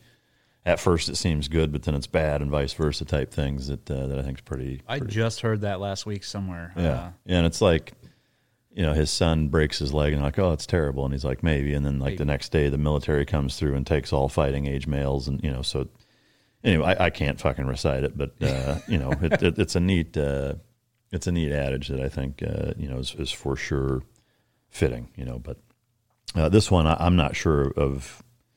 This isn't my question, um, but it, you know, it's somebody asking about the the Line series on Apple. Yes, uh, oh, says, documentary. Yeah, I'm curious if this was maybe manipulated or, or to get your take on it based on what the question is asking. But it says at the end of it, Eddie pretty he says Eddie pretty much admits to stabbing the guy. After all the bullshit that happened during the trial, why even go there? As a former Marine who served served in the shit country, I agree with everything he said and understand why he did it. Hell, I would have, but still baiting people in the situation, even even after everything seems fucked. Sorry for how everything worked out strong arms, whatever the fuck that means. But with the LuckyLand slots, you can get lucky just about anywhere. This is your captain speaking. Uh, we've got clear runway and the weather's fine, but we're just going to circle up here a while and uh, get lucky. No, no, nothing like that. It's just these cash prizes add up quick. So I suggest you sit back, keep your tray table upright, and start getting lucky. Play for free at LuckyLandSlots.com. Are you feeling lucky? No purchase necessary. Void where prohibited by law. 18 plus terms and conditions apply. See website for details. I'm Nick, the host of the UFO Chronicles podcast, with first hand witnessed accounts of the strange and unexplained, covering UFOs, cryptids, conspiracies, and the paranormal. Real people, real encounters. So come with us on the journey into the unknown. UFO Chronicles podcast is available to listen to on all apps. I'll see you soon. Do you do you disagree with that or what? Uh, yeah, I, dude, I didn't admit to anything. So yeah. what people need to understand is this, man. Like Apple doc, you know, Apple came to us and they were like, "Hey, we we're gonna do uh, a pod." First, it was a podcast series which they put out, also called The Line. Um, we were definitely like, nope, uh, right off the bat, because obviously it's Apple, and we knew it would be one sided. Uh, but they kept sort of like calling us, badgering us, and we we ended up talking to the two people that were going to be producing it, and they were pretty much like, "Hey, we're going to make this with or without you." Yeah. Um, so at that point, we're like, "All right, And fuck it, we're going to take part in this." Um, we talked to them. We're like, "We just ask you, you do your due diligence, and what's being said on one side, check the facts on the other." Yeah. Um, so, in the midway of making that podcast, they, I think, then came up with like, "Oh, now we want to do a documentary," and I was like, "Okay, uh, sure." So during it's the same premise during the podcast and documentary. They kept asking me questions about the incident, um, about what happened that day, and all I said was, I was like, "Listen, bottom line, that dude was going to die regardless. He wasn't a prisoner. He also wasn't a uh, somebody that we were going to medevac. It was literally just an ISIS dude that we did medical procedures on until he passed. And what I said is everybody there was on board, like knew that that was the issue. That was the plan. Yeah.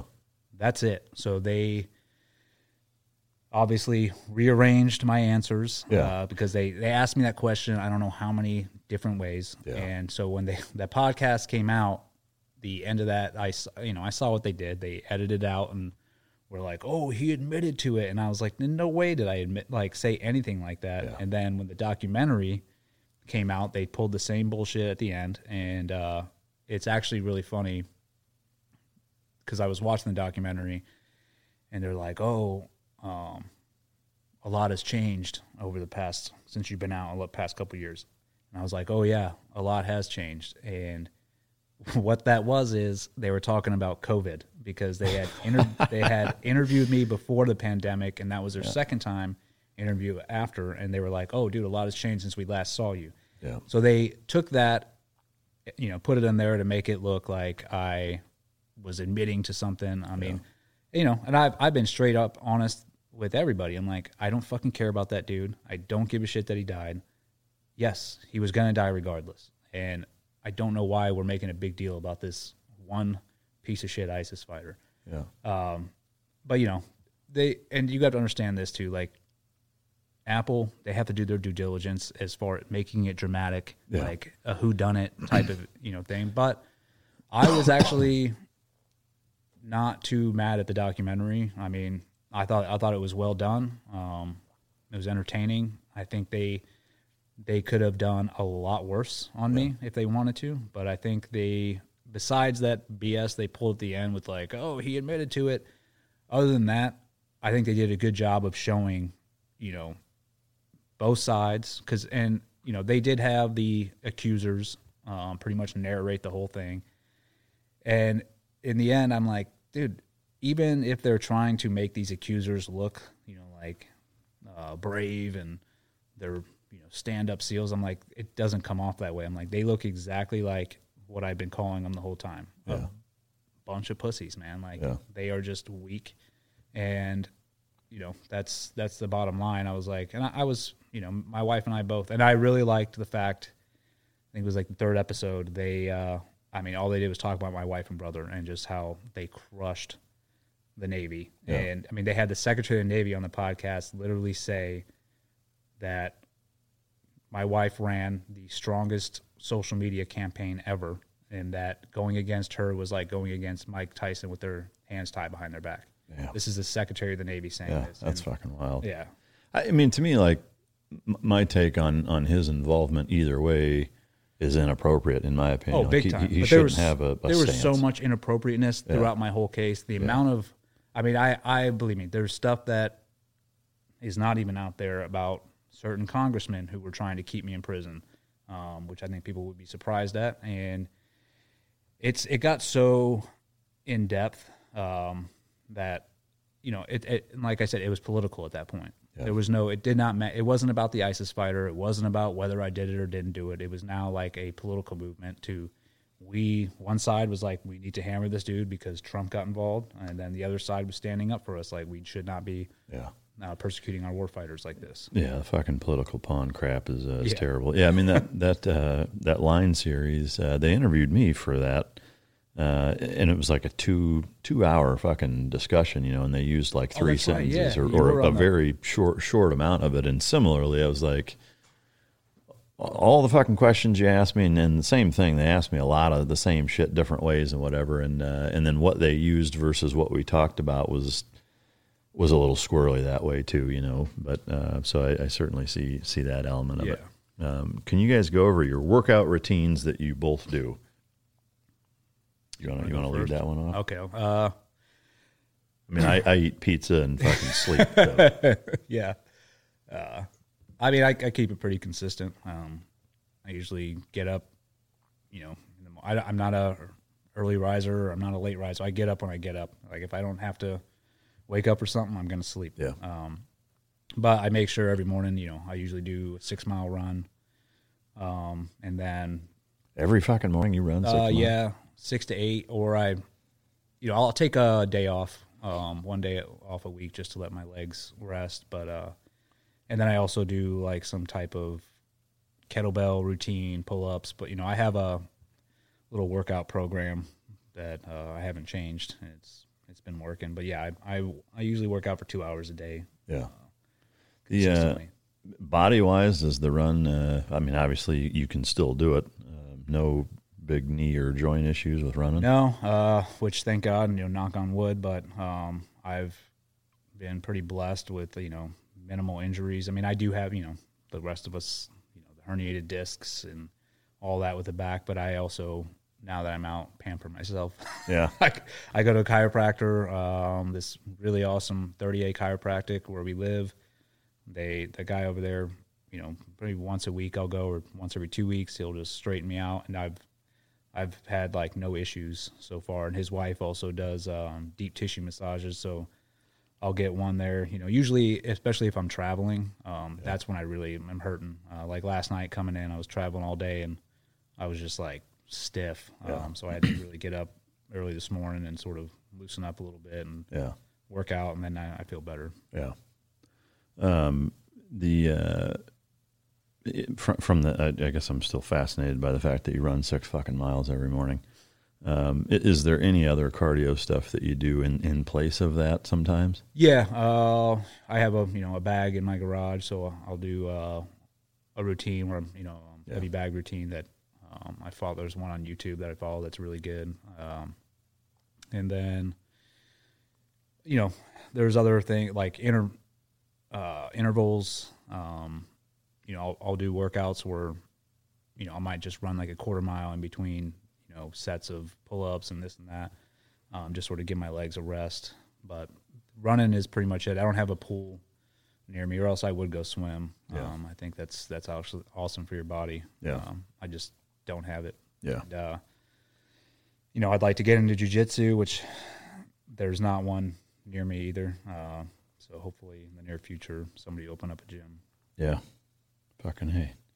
Yeah, yeah, I, I do. Uh, so I'll, I usually roll two or three times a week, um, and then I uh, get some programming from SummaFit, uh, which it's a husband and wife couple out in Utah that uh, that's been doing uh, doing the lifting uh, a few days a week. Also, that they do uh, a great job with that. But th- but that's really it. I mean, I stay active with the dogs, and and you know, there's weeks where I don't don't do a whole lot. There's some weeks where I stay busy. Um, you know, I I just kind of take it take it as is, and I try to be careful with everything. Like I don't go super hard in, in any Yep. in any fashion. I, I don't roll super hard. I don't lift super heavy or hard. Um, I just I try to keep keep active and, and stay at it that way. But Yeah, it's a longevity. That's the one thing I've definitely changed in my workouts through the Yeah. years. Is now I'm like, I don't try and lift, you know, deadlift 300 something pounds anymore. Yeah. I'm like, dude, there's no need for at least it. not one handed anyway. Yeah, with, uh, my pinky. Now I just use uh, two fingers, but it's yeah. I'm like, dude, I'm I don't want to hurt myself because I want to be able to keep working out. Um, and then, have you do you do uh, infrared sauna at all? I have. Uh, I, I would not say that I do it regularly, but That was a that big made a big changer. difference. Really? Yeah, I started. My wife Andrea goes to this gym that has one, And so I I was going there and doing that for 30 minutes a day. Like every Um, day, huh? Yeah, I mean, I like any team guy, I definitely overdid it. Uh, I'm like, "Just keep if it's good, it's really Yeah. good. More is better. But I did notice a difference, like in my the way my body felt. I was Yeah. sleeping good at night.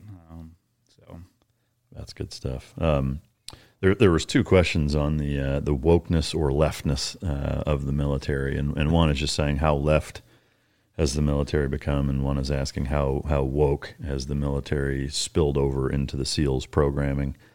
Uh, if so, does it weaken a, a premier fighting force? If it does leak in that way, yes, it absolutely does. But I've been out for a long time, I mean, even you've been out for three years. Uh, for with the people that you keep in touch with, that you um, that you worked with, that are still in, has there been a a big shift that way from what you've heard? Yeah, from what I've heard, um, and it's you know, and I tell people this: it's when people are like, "Oh, the military is going woke." The military is not going woke. The men and women that sign up for the military are not woke. The military leadership is pushing that agenda on them constantly. Yeah. these are our top military leaders, uh, General Milley, you know, Austin, all them. That it's coming down from them because they want to push whatever political agenda is going to get them promoted. Um, Yeah. So yeah, my I talked to the guys and the teams that you know they're getting classes on whatever how bad it is to be white, you know, that whatever that crap is. Um, but I'll tell you what, the guys are not. They're like, this is bullshit. It's just like the you know ten years ago when they were giving us, uh, you know, we had to take the online classes on, um, you know, sexual assault and don't rape, don't do that. Which is like, you know, this is. I really have to take a class to tell me not to rape somebody. Uh, but you just do it, and you're like, all right, get this over with. And I think that's the way guys are treating this woke agenda that's pretty you know, coming down. They're like, dude, if this is gonna, and this is the mindset I had when I was in, like, if I have to do this to go overseas to fight, then fine. Like, Yeah. I'll take this stupid course. Uh, but I do think that it's it is an issue. Um, I definitely think our our military leadership is compromised, especially in NSW. Um, we've become way too political. Um, the decisions that are made at the top uh, are done not for the betterment of the men and women serving below them, but for the betterment of themselves to get them promoted. And I think we've seen that across the board. Yeah. Has um, speaking of which, I guess on the NCIS side and the accuser side, has there been any repercussions for either any of them? No, uh, not at all. um, that's that's the other. I mean, there's no been no accountability, um, and there won't be. Uh, you know, they they refuse. That's the one thing the military is not going to say like we messed up. Um, I think we've seen that with the Afghan withdrawal. I'm like, if you can't if you can't say you messed up there, then Well, what, what's interesting, I mean, there's an army after action that is pretty accountable that way that Biden basically dismissed here in, in the last couple of days. You know, he's basically saying, no, that I'm rejecting their fucking assessment of how things went. Well, good. You I hope so. I hope somebody is like But- with a uniform on saying something. Uh, Yeah. I mean, that's what really resonated when Stu Scheller came out in uniform and was like, "Hey, man, What the fuck? like Yeah. we all just watched this. Yeah. Like, where's the fucking accountability?" And that's that's what's so surprising and how arrogant and elitist the leadership is. Um, and that's you know, in all branches, you know, when these officers make it up to a certain rank, they, they already have, you know, especially in the Navy, they have this elitist attitude. Um, I think they're, you know, taught at Annapolis that, you know, they're officers and they're they're high and mighty above us. But the more they pick up rank, that that eliteness comes greater and greater, until the point where, I mean, we watched we watched the uh, withdrawal on TV. There was no like fake anything about it. There's no editing. It's like, nope, th- those are people falling from the planes. Yep, like we lost Marines, and then oh by the way, we drone st- and struck like 13 civilians, and you see these you know military leaders on TV, and I'm like, okay, they they're gonna have to answer this, and they're like, it was a victory. Yeah. it was, a, and I'm like, dude, their it's their uh, arrogance knows no bounds. Yeah, well, uh, agreed. And and to me, the the most painful part of all of that is is how accountability driven those guys are when it's below them. Oh yeah, You know, but when it's them, it's just not even part of the fucking deal. Heaven you forbid, know? yeah, you you lose a pistol. Uh, Yeah. and Yeah, I mean, you're- it's you're going uh, down. yeah, we're gonna we're gonna set set an example and make sure everybody knows that we we hold our guys accountable when it's uh, underneath us. And I think, and I honestly, I think that's gonna that's a problem too within what I'm talking to guys in our community is they know that now to where they know like these leaders are not holding themselves accountable and that it's more of a rules for thee but not for me. And if you if they continue to go down this path, I really think there's going to be a divide that's even greater than it is right now within the troops and the leadership and there's going to be no trust there and that is going to really be a breakdown Yeah. because once you lose trust then you're not you know half half the reason we went overseas to do our job is because I had trust in the leadership I had trust in the government to Yeah. like hey they're going to take care of us if something happens Yeah. Well, you know, one of the things I talk about in uh, in that book on Fuck America is is having your own personal constitution and, and thinking about it. Um, you know, and I'm curious. There there has to be a point i- in the United States military with the the sled dogs, the troops, the guys actually getting their hands dirty, a, a red line. What I'm curious of is is where is that? Like th- there has to be a point at which they're going to say no, we're not, we're not fucking doing that. Whether it's COVID stuff or oh, Yeah. social experiments or, or whatever. Like there there has to be a point at which they're going to push back and say not in, not any fucking more, you know, or uh, or not up in here, as Rob Riggle Yeah. would say. you know, Not up in here. Uh, you know, so I'm I'm curious if if that's something that is talked about. If I mean, I guys think, think, we, about it. I we've mean, seen that since the mandates come came out. Um, I think there are groups of people that were standing up, like I'm not taking this. Um, but here's the problem: when you're in the military, is it's so easy for them to drive fear into you. Like, okay, and we we were helping, we were trying to help people because we got reached out a butt ton about the mandates. Like, hey, can your foundation do anything? And we did. We did our due diligence of trying to help people navigate through that system, and you know, we actually put out a video um, with our lawyers, like explaining, like, hey, here is your uh, avenues that you can take. Um, you know, especially with the exemptions, this and this. But the problem is the military wasn't listening to any of those exemptions, and I had officers in NSW call me that were like, "Hey, I I'm refusing to take this," and I li- was literally told by my CO face to face, "If you don't take this, then we're going to ruin you and your family, and your this is going to be your fault." Yeah. Um, so that they have that fear over these guys. So it's like either do you want to take a stand on this mandate, or do you want to ruin your career and your family? Yeah. Um, which um, most people are like, well, I've got to take care of my family. Um, man, it's fucking terrible. but I do think that that that is a line, um, a, a bigger one than the past ones, where people are standing up and being like, "This is this is not what I signed up for." Especially, and you, you know, if you're joining the military now, yeah, like obviously you know What there's a vaccine mandate, Yeah. and you're gonna. But for guys that are in 18, 19 years, and they're being told like, "Hey, if you don't take this, it's like your past 18, 19 years didn't matter." Yeah. that's bullshit. I, yeah, I agree. I, I mean, the one thing I will say, I remember like anthrax and Yeah. smallpox and, and all that shit. You know that uh, that I, I took. I, I actually did not take the smallpox. I got out of it with a a feather. Uh, I think it was a, fe- a feather allergy that I had when I came in, or it was in my record, or some, some weird shit that they're like, no, you're you're exempt from getting the smallpox or whatever. But um, you know, I, I've had you know some parents reach out to me. Their kids are you know had had some guidance or interaction with me before they went in and they made it through and they're you know early on in the teams or whatever. And they're like you know hey our our son is being told he has to take it. Is there anything we can do? And it's like unfortunately not really. You know i mean like to your point i you know the the reality of joining the military is it's voluntary. And so when you volunteer to do it you're also signing your your life and your body over to uncle sam for 4 years uh, and if you're not okay with doing that, then don't sign up. You know, and, and that may surprise some people, but I took a bunch of vaccines that I didn't want. You know, Yeah. because that's just kind of part of the fucking deal. Like if you don't want to have to take that, don't don't sign up for it. You know, which sucks. Uh, and it does suck to know, say that. I think, and I I have that same, you know, obviously the same thought process because I mean when I I took the anthrax vaccine, I got two and a half series of that. Yeah. which is Yeah, I mean, stupid. kill a fucking racehorse. I was young. I was 19, 20 at the time. I didn't. I was like, "Yep, whatever you want to get." And especially when you go to boot camp, There's- you really don't know what you're getting Yeah. with.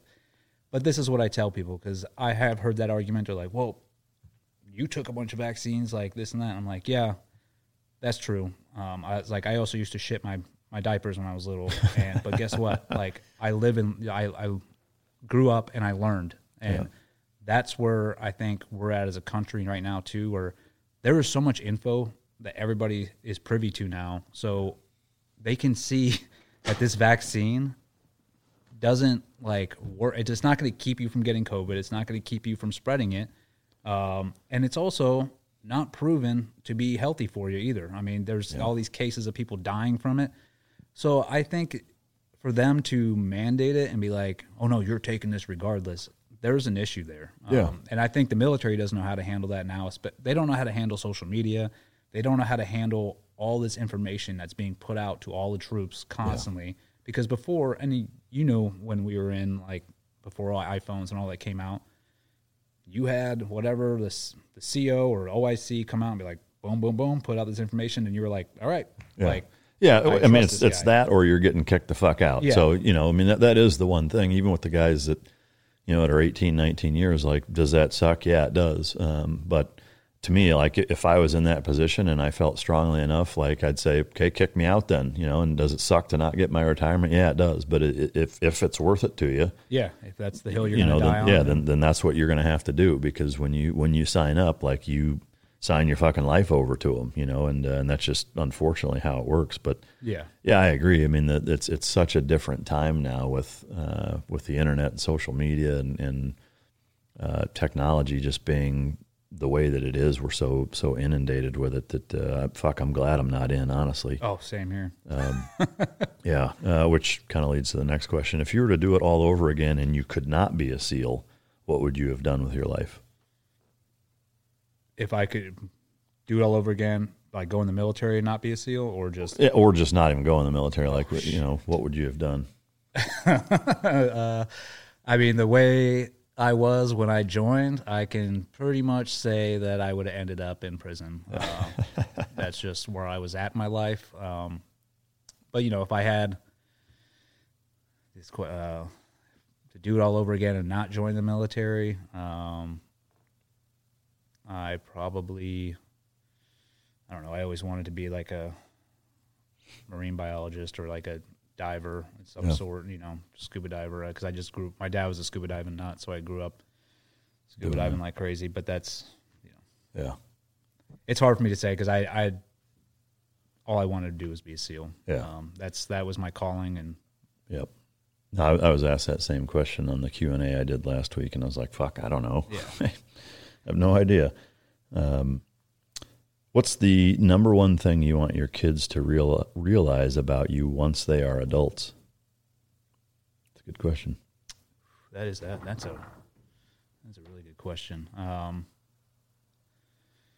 that uh, you know, that my wife and I that we were we tried to be the best parents we could. Uh, we tried to raise them right with the right values, um, and that you know I love them no matter what they do. Uh, but also that I want my kids to. I hope my kids can see that their parents um, stand up for what they believe in, um, and that they don't back down, um, and that you know if you uh, don't stand up for what you believe in, then you'll fall for anything. Uh, Yeah. So I hope that they're really taking that on and watching us um, doing what we you know are doing now. Uh, but you know, the most important thing is they just I want my kids to always feel loved uh, constantly. Yeah. They can do no wrong in my eyes. I Yeah. mean, Yeah, no, I, I think uh, those are all good, uh, good attributes to uh, to want out of them as they get older. and obviously to uh, lean on their faith. yeah.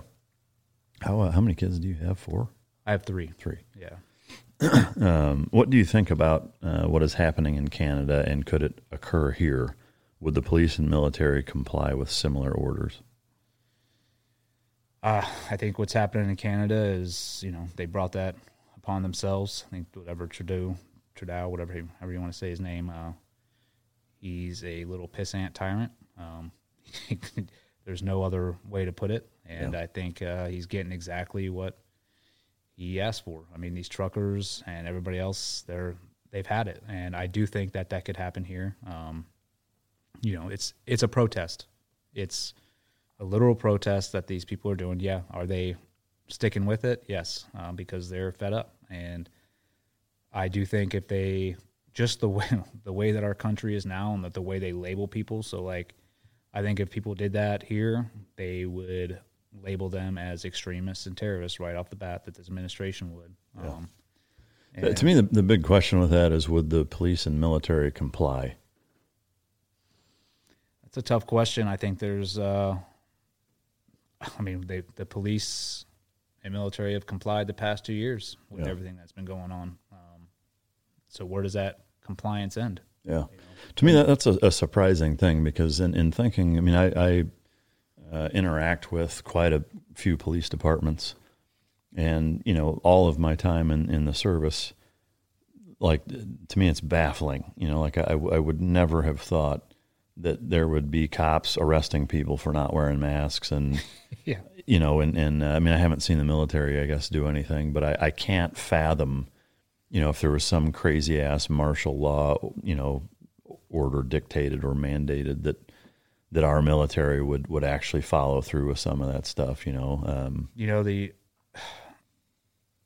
the most dangerous words I hear from people like when you're when you talk about this is like, "Hey, I'm just doing what I'm told." Yeah. I'm just I'm just following orders. It's well, guess what? And that this is an extreme uh, comparison, but you think that in Nazi Germany, every person that was going to get, you know, the Jewish people out, take them to concentration camp, agree with what they were doing? No, Yeah. they were just following orders too. Yeah. Um, so where at what point do you become defiant and stand up and be like, hey, I don't fucking agree with this. I'm not going to do it. And then that's that was my point. Uh, you know, earlier on, like it's going to take everybody to stand up and be defiant. You know, and be like, this is bullshit. What's going on, and especially our law enforcement and military. I mean, those you know are the two people that can take over or actually do things in this country, um, negative or positive. So I would say, you know, these law enforcement, and I think there is, uh, you know, law enforcement groups that are like not following the mandates, and they're like, we're not doing this. Um, so it, it all comes down to leadership. Yeah. It's like whoever's in charge, if they're not bought off and they are actually like wanting to stand up and do something, then they should. And Yeah. they should pass that same thought process down to the people that work below them. yeah. Oh, amen. Uh, what's your favorite war book? War book. Yeah. Uh, I really liked. Um, oh, which one did I read? The it's called Red Cell or Red Platoon. Um, about uh, they made a movie about it uh, about the dude that won the Medal of Honor. Um, I should. I had his name. I can't remember right now. Um, he he won. It was about that fob that got. Uh, pretty much almost taken over by the Taliban. Have you heard of that movie? Um, Do you know what the name of the movie is? it is Clint Eastwood's son's in it. Um, Oh, um, I mean, it sounds familiar. I can't think of. Uh, but the, I mean that book. So the guy who won the Medal of Honor wrote it. Uh, Romashaw, Romashaw. oh, uh, Clint. Cl- Clint Rami- Ramisha, Romisha. yeah. I really liked the way he wrote the book, and he wasn't. It wasn't like a uh, like a lot of military books that come out with you know it's all propaganda, like oh we all serve with honor and distinction and everything. You know we're saints. It's like no, this guy wrote it for exactly how it was. He called out dudes that were in that fight that were cowards. You know he was like this person. I think that it's it's real, Yeah. and I I like the way that he wrote it. Um, it was raw, and uh, so that that's definitely one of my favorite ones. Um, Yeah. But uh, I think he's from Iowa too, if my memory serves me correct. But uh, that's uh, I'd, I'd love to have him on the show. Actually, oh yeah, he he seems like a really legit dude. you know, I'm curious. I mean, he's probably been asked about that thing, you know, that that firefight or, or operation, that uh, the circumstances with within the covers of that book. I'm I'm curious. Like he's got to be tired of talking about it. Are you at the point where you're kind of tired of being interviewed and asked about your ordeal and everything? Yeah, I mean, not not like I get tired of like going through the story um, because I'm like, hey man, it's I got the, the books there, but I think because it links to our found why we started the foundation. I have no real problem like, hey man, like this happened and this is why we started the foundation and this is what we did to you know win. Um, if it can be used as a tool for good and to motivate people, um, then I'm fine, fine with that. But yeah, Yeah. it, it does get like, it depends on who you're talking to, man. Yeah. You know, I'm wearing your ass out. I'm sure. Right? No, dude. not at all. Yeah. I, I mean, I think with with the parallels that it, that exist to what's continuing to happen, it's it's still super relevant and important that, that you do talk about it. You know. But- yeah, and I think that's what I was saying earlier. Like, I can't believe how much that story resonates to what's with what's going on Still, right now. yeah, yep. Uh, I think this is a great question. Uh, what do you think you would have done after getting out if all of the shenanigans and the th- and what you went through had not have have happened? Like if none of that would have happened, would you? I wouldn't have got out. You'd still be in. I'd you? still be in. I Yeah. was, bro. I was a lifer, man. Yeah. I was thirty years. Yeah. Uh, Thirty if you like it, twenty if you don't. Right? Yeah, I mean, I had no intention of getting out um, until all that took place, and even while that was taking place, and I made the decision, like, okay, I'm not going to stay in the SEAL teams. I was going right to what everybody else, a lot of people do, is contracting with, uh, you know, either Ground Branch. Um, I was already in the process of going that way. Um, that's and that's the thing. It, that's the easy road. You know, Yeah. like I, that's all I knew. I was like, I just want to keep deploying. That I'm good at this job. Um, but I'm also, that's another blessing of having this happen is it showed me like, hey man, like you don't have to keep doing this the rest of your life. Like this is what matters, your family. Um, it really brought me back. My wife always jokes. She's like, you know, you literally had to be locked in a cell to wake Get up. out of the Navy. Yeah. to be like, this isn't the end all be all. Yeah, that's a, that's the truth. um, is there anything that you would have done differently if you had to go through that all over again? Uh, and are you still? This says copping pushback from your former command and friends. I salute you from Australia. Thank you for the support, Brad from Australia. Uh, different. Well, differently as in.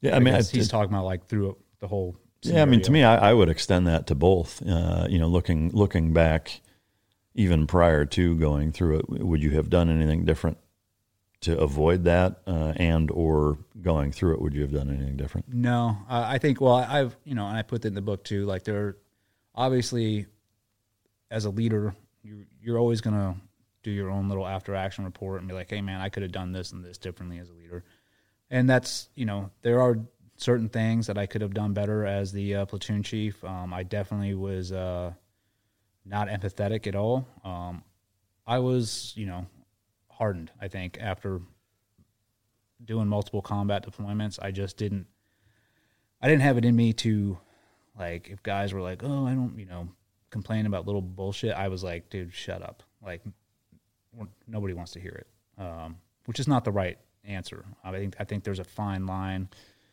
Yeah, to me, that's tough, and not to interrupt, but I think you know, in that line of work, I, I think that there's an element of stop fucking whining that, that Yeah. needs to take place for for guys in that position to to be good at what they do is, is to not sweat the small stuff that way. You know, and that's that's what I you mean, expect out of guys. Um, Yeah, I mean- but I'll tell you this, man. Like with this group that I had, it wasn't like that. So times have changed. I mean, is that is that more the norm now? You think? I don't think so. I think just I just had a very uh, special group of dudes. I mean, and the rest of the platoon was awesome. Um, It was like these older guys, but and you know, I I say this like, oh, I I could have been a little more empathetic, but at the same time, you could throw me back in that same position right now, and I'd probably revert right back to like, nope, this is fucking how it is because that's how I was raised. All you know, in my in the teams, Yeah. um, and there's a reason for that. There's no, you know, there's no time for uh, hurt feelings and like, oh, let's talk, let's hash this out. You hurt. It's like, dude, be a man. Like, Yeah. come I- on, dude. Um, I agree. you know, and obviously, yeah, I wouldn't have taken that picture uh, just because of the problems it caused. Not that like I'm like mortified by it. I just like, dude, if if like looking back on it wasn't worth it. Yeah. fuck no. Yeah. nine months in prison, no, Yeah. uh, that wasn't worth it, huh? yeah. But, I mean, what's what's to me crazy about that, whether it's Vietnam or like World War II or you know any of the other engagements that this country has been through where cameras have played a role in it, you know, like that was beyond commonplace. And I, Yeah. I, I don't, I'm, I'm not advocating for desecrating corpses and, and things. I think that there's a, a sense of, of decency that, that can go a long way with stuff like that. But I also, um, you know, try, try to, to balance that perspective with what, what is actually taking place too. You know, Yeah. it's like, so it- it's okay to to put a fucking canoe in a guy's forehead. Just don't take a picture of it. You know, it's like, Yeah, well, how fucking dumb is that? You know, I mean, it's like the the things that that are taking place are, are taking place, and and you know that's fine, but just don't take a picture. Like to me, it just doesn't make any sense. You know, It, I don't know. It never does. And like the the fact that they were like, you know, harping on the picture and they're like, oh, you disgraced the Navy and this and that. I'm Well- like, dude, you guys literally are the ones who shot the Hellfire into the building. You didn't know how many people were in there. You don't know how many civilians were in there. You did it anyways because that's acceptable. Right. Well, But then- yeah, I mean, the, the 13 civilians in Afghanistan. Exactly. Who, who's gotten in trouble for that? Not a fucking nobody. person. You know, so like you're you're gonna fry E E sixes, E sevens, E five, whatever. You're, you're gonna fry the guys that are actually putting their ass on the line for taking a picture of something, but a, a dude can can authorize a fucking drone strike that kills 13 fucking kids and Kids. a and a and a, uh, a fucking social or welfare refugee worker, and nobody gets in trouble for that. and I mean that happened on my deployment as well. So like at the end, um, one of my this and this is actually so funny, man. Like it's also crazy at the same time. Like Josh Vriens, one of the accusers, is actually the only person on that deployment who killed civilians. He literally went out, made up some story that some guy, some ISIS dude, was taking a shot at him from a thousand meters away, um, which is complete horseshit. And then told the JO at the time, like, hey, launch a Switchblade, which is a remote controlled uh, little plane that has a little bomb on it. Um, and they flew it in and killed, I believe, five individuals, two kids, um, not one ISIS fighter. And I wasn't out there. That was the one op I didn't go on. It was near the end of deployment. Um, they came back, and that was, you know, it was investigated and swept under the rug. Like, hey, it was a mistake, which I'm fine with. Like, mistakes happen, man. Like, that shit happens. War's not perfect. But what's funny to me is I think to hear like this, you know, friends get on the stand and, oh, I was so distraught by this ISIS dude. And I, I really think he was dealing with his own issues from killing those civilians. And instead of dealing, he just put it on me. Yeah. Like, he was like, this is your fault that this happened. Um, but it's the level of hypocrisy that happens in the military too is is a problem. Yeah, it's staggering. Yeah. No doubt about it. Uh, have any of those guys reached out to you since then? Uh, yeah. Well, I've had um, a couple people reach out to me that um, have either apologized, uh, and not not from that group of accusers, but just other individuals that were in leadership positions at the time that you know didn't really do what they the right thing, or they were voicing their the command's opinion um, on social media, and so they those people have reached out and apologized, and I've that's water under the bridge. They're like, "Hey, I'm sorry." I'm like, "We're good." I mean, that's fine with me. Um, I've also had individuals reach out um, that were in my book, and they're like, "Hey, can we? Can I talk to you? And we can have like a sit down." I'm like, "Yeah." I was like, "Oh, I'm willing to hear you out, like team guy to team guy, and then we can resolve this." But I was like, "Your name is not. It's not coming out of the book. Like this happened." And then they're like, "Well, then fuck it," and they hang up. And I'm like, Yeah. all right, now I know. What, I know where your true character's at. Like you don't feel sorry for what you did. You Yeah, you just don't didn't want to get embarrassed. Yeah, you just didn't want So there's both. I have both those ends. Um, you know, I still talk to some a lot of guys in my that platoon um, that were not involved. Uh, so, you know, the one uh, I did get a phone call from one of my buddies on the East Coast that Dalton Tolbert, who is still at Dev Group, I guess came up to him and was like, "Hey, tell Eddie that I'm really glad everything worked out. And this, you know, after this guy was trying to put me away for life, and I was like, hey man, tell him to call me himself, you know, and let's be a man about it, dude. Don't Yeah. do this to a third party. But either way, I've you know I moved on from that. Uh,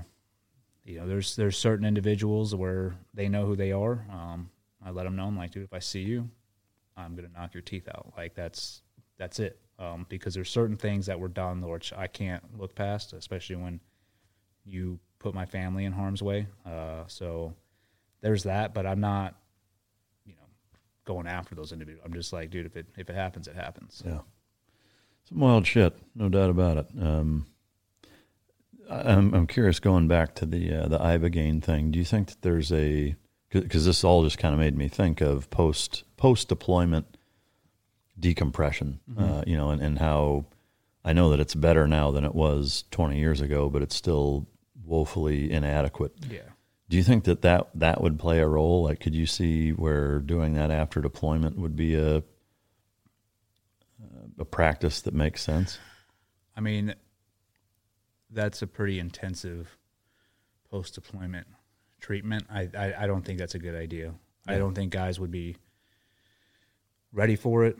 Um, I think there's other options for like post deployment stuff. You know what they have in. I don't know if they still have it in place, but you know the what they came out with about 10, 15 years ago was you know the trip to Germany uh, for four days. But even that was such a joke. It was because I remember when they first started doing that. You know, they flew us from Afghanistan to Germany, and they're like, "Okay, this is where it's like go talk to the psych, do this, and then go drink, go drink, go drink. Like just get fucked up.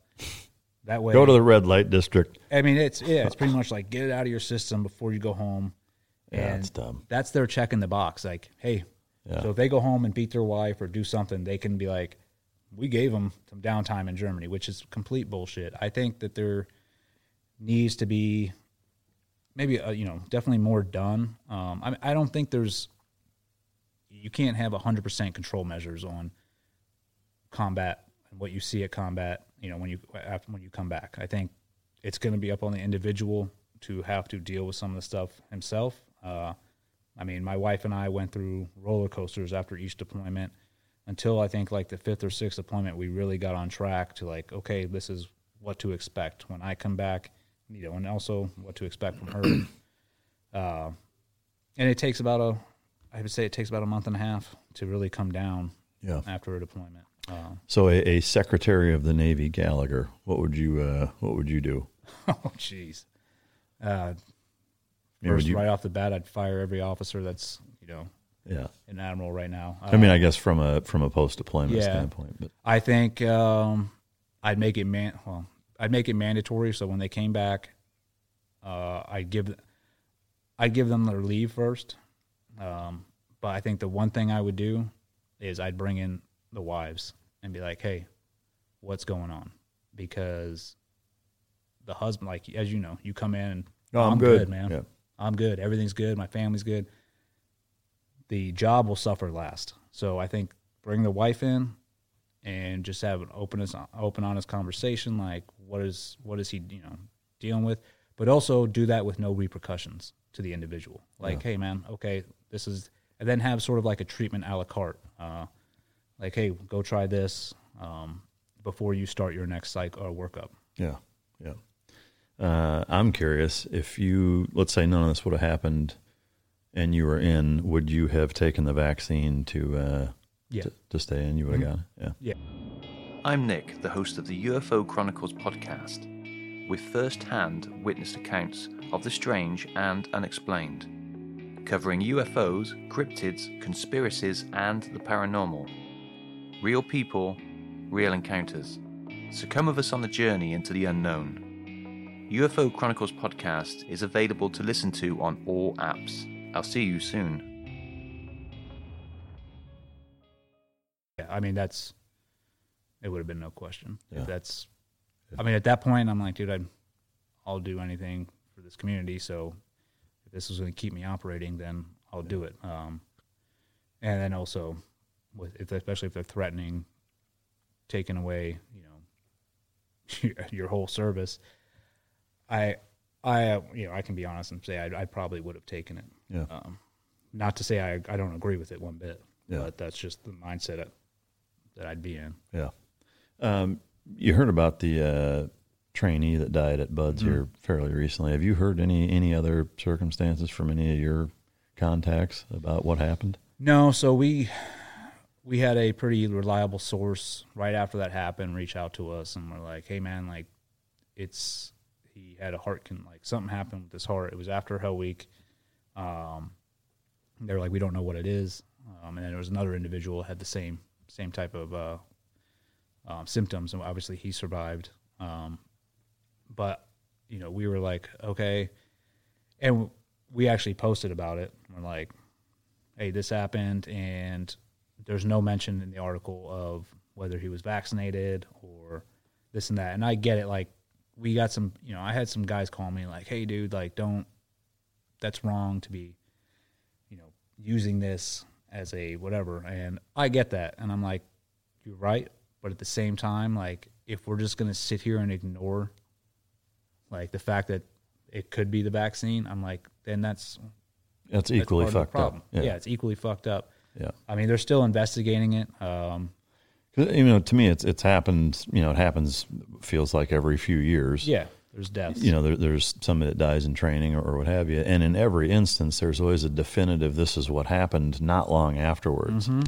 And and they talk about it, and you know, here's mitigation protocols that you know, like you can't mitigate uh, accidents out out entirely, obviously, but it seems awful fucking quiet. Like that, you Yeah, know, and I'll- nobody's brought anything up, and nobody's talking about it, and it just seems kind of strange to me. Like again, I'm not going to jump to conclusions and and accuse uh, or or you know pretend like I have some information that I don't. But I am curious as to what the fuck happened because it's not like he drowned or No, it was after you know had a an embolism or, or you know or a fucking aneurysm or or whatever that that you can pinpoint and be like, yeah, he died and this is what happened and you know investigation's over. There hasn't been any fucking uh, yeah, you know, and information. I, you know, and. I was a first phase instructor for a couple years, so I, it was hard for me to.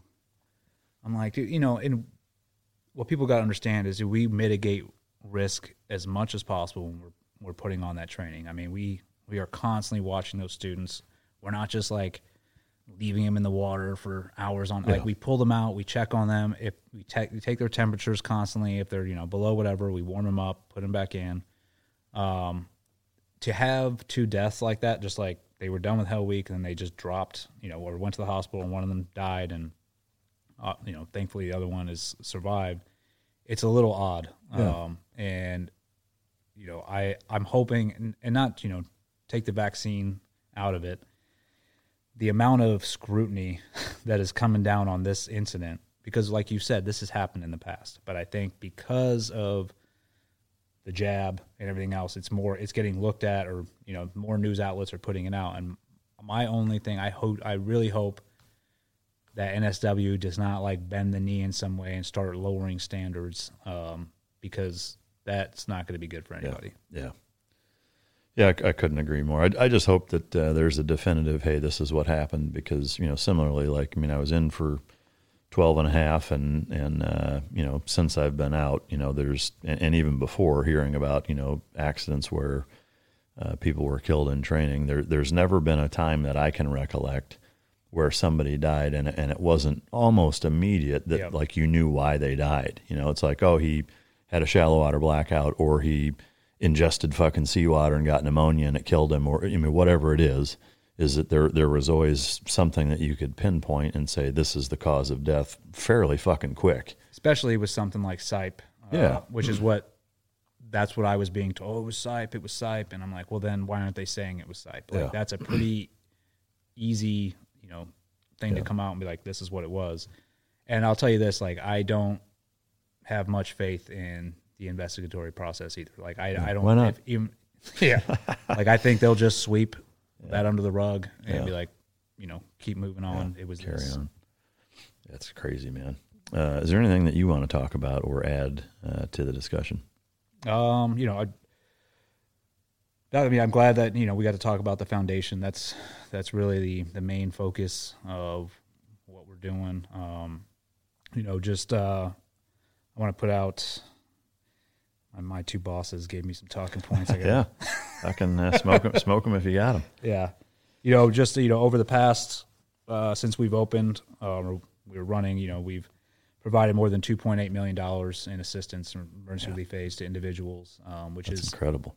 You know, for as small as a group we are, that's pretty unheard of. Yeah. Um, so you know, we're we're going to keep going in that fashion, and then you know we've we've partnered up. We, we our big thing is partnering up with people that um, other foundations that we we trust um, and that are good people. Um, so we you know we partnered up with Reads Across America, Operation Help a Hero, um, and I think uh,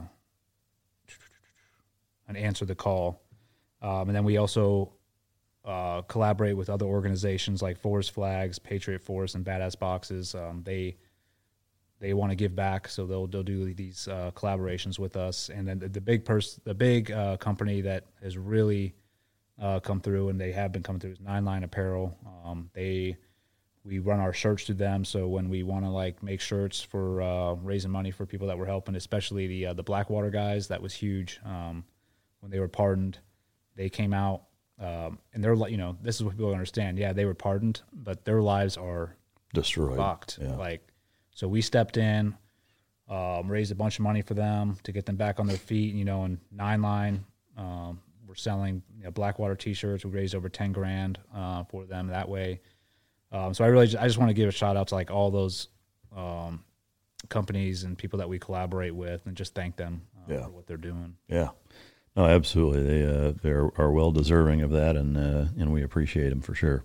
Uh, and people can can help you out at uh, pipefitterfoundation.org. pipehitterfoundation.org. Yep, you can go on there. Um, you can see each individual that we're helping, um, the money that we've raised for them, and you can literally click on. We have different portals, and you can donate money that way. Um, and we'll also, and this is a big thing, we are going to put up on there where all the money's going. I think you know people got to bear with us. We're we're learning as we go, um, and of course, what we found out is once you our foundation started succeeding, we started getting attacked and they're like, oh, you, Yeah. you guys are keeping all this money and this and that, and we're like, dude, we literally don't take a dime. Like I said, Dina, our executive director, is the only person who gets paid, and it's meagerly. Um, but we are going to make that as transparent. We should have had that on our website um, already, but we are we are putting it up there. Um, Yeah, it's a work in progress. I Yeah. mean, uh, yeah, I mean, I can speak from experience, having uh, been been a part of, uh, you know, from from the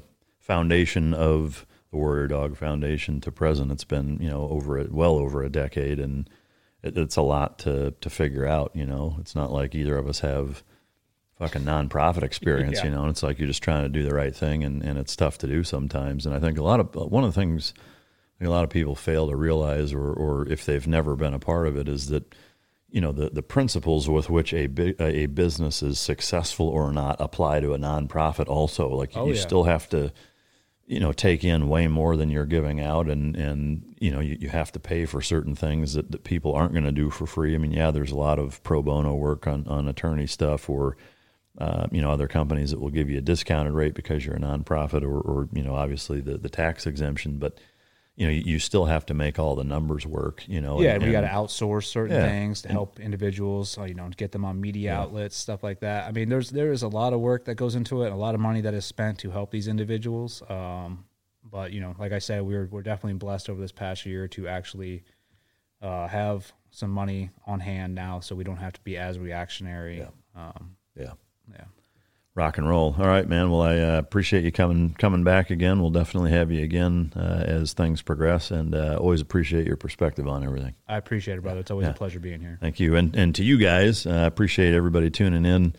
Uh, I'm trying to bring uh, more episodes to you more frequently, and uh, in keeping in tradition that with that, having Eddie on. Uh, hope you enjoyed it. Thank you for all of those that uh, submitted questions. We appreciate it. I apologize I, I couldn't get to all of them, but uh, I appreciate your guys' support uh, and continuing to tune in show after show. So thank you to you guys. Thanks to our sponsors. And until next time, this is Mike Drop.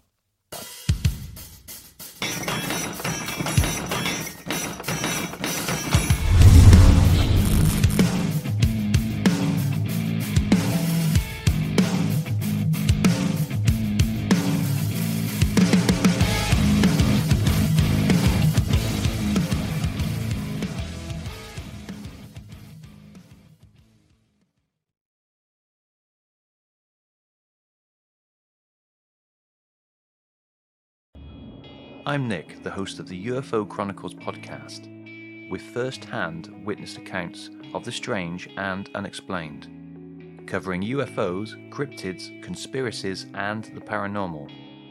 Real people, real encounters. So come with us on the journey into the unknown. UFO Chronicles podcast is available to listen to on all apps. I'll see you soon.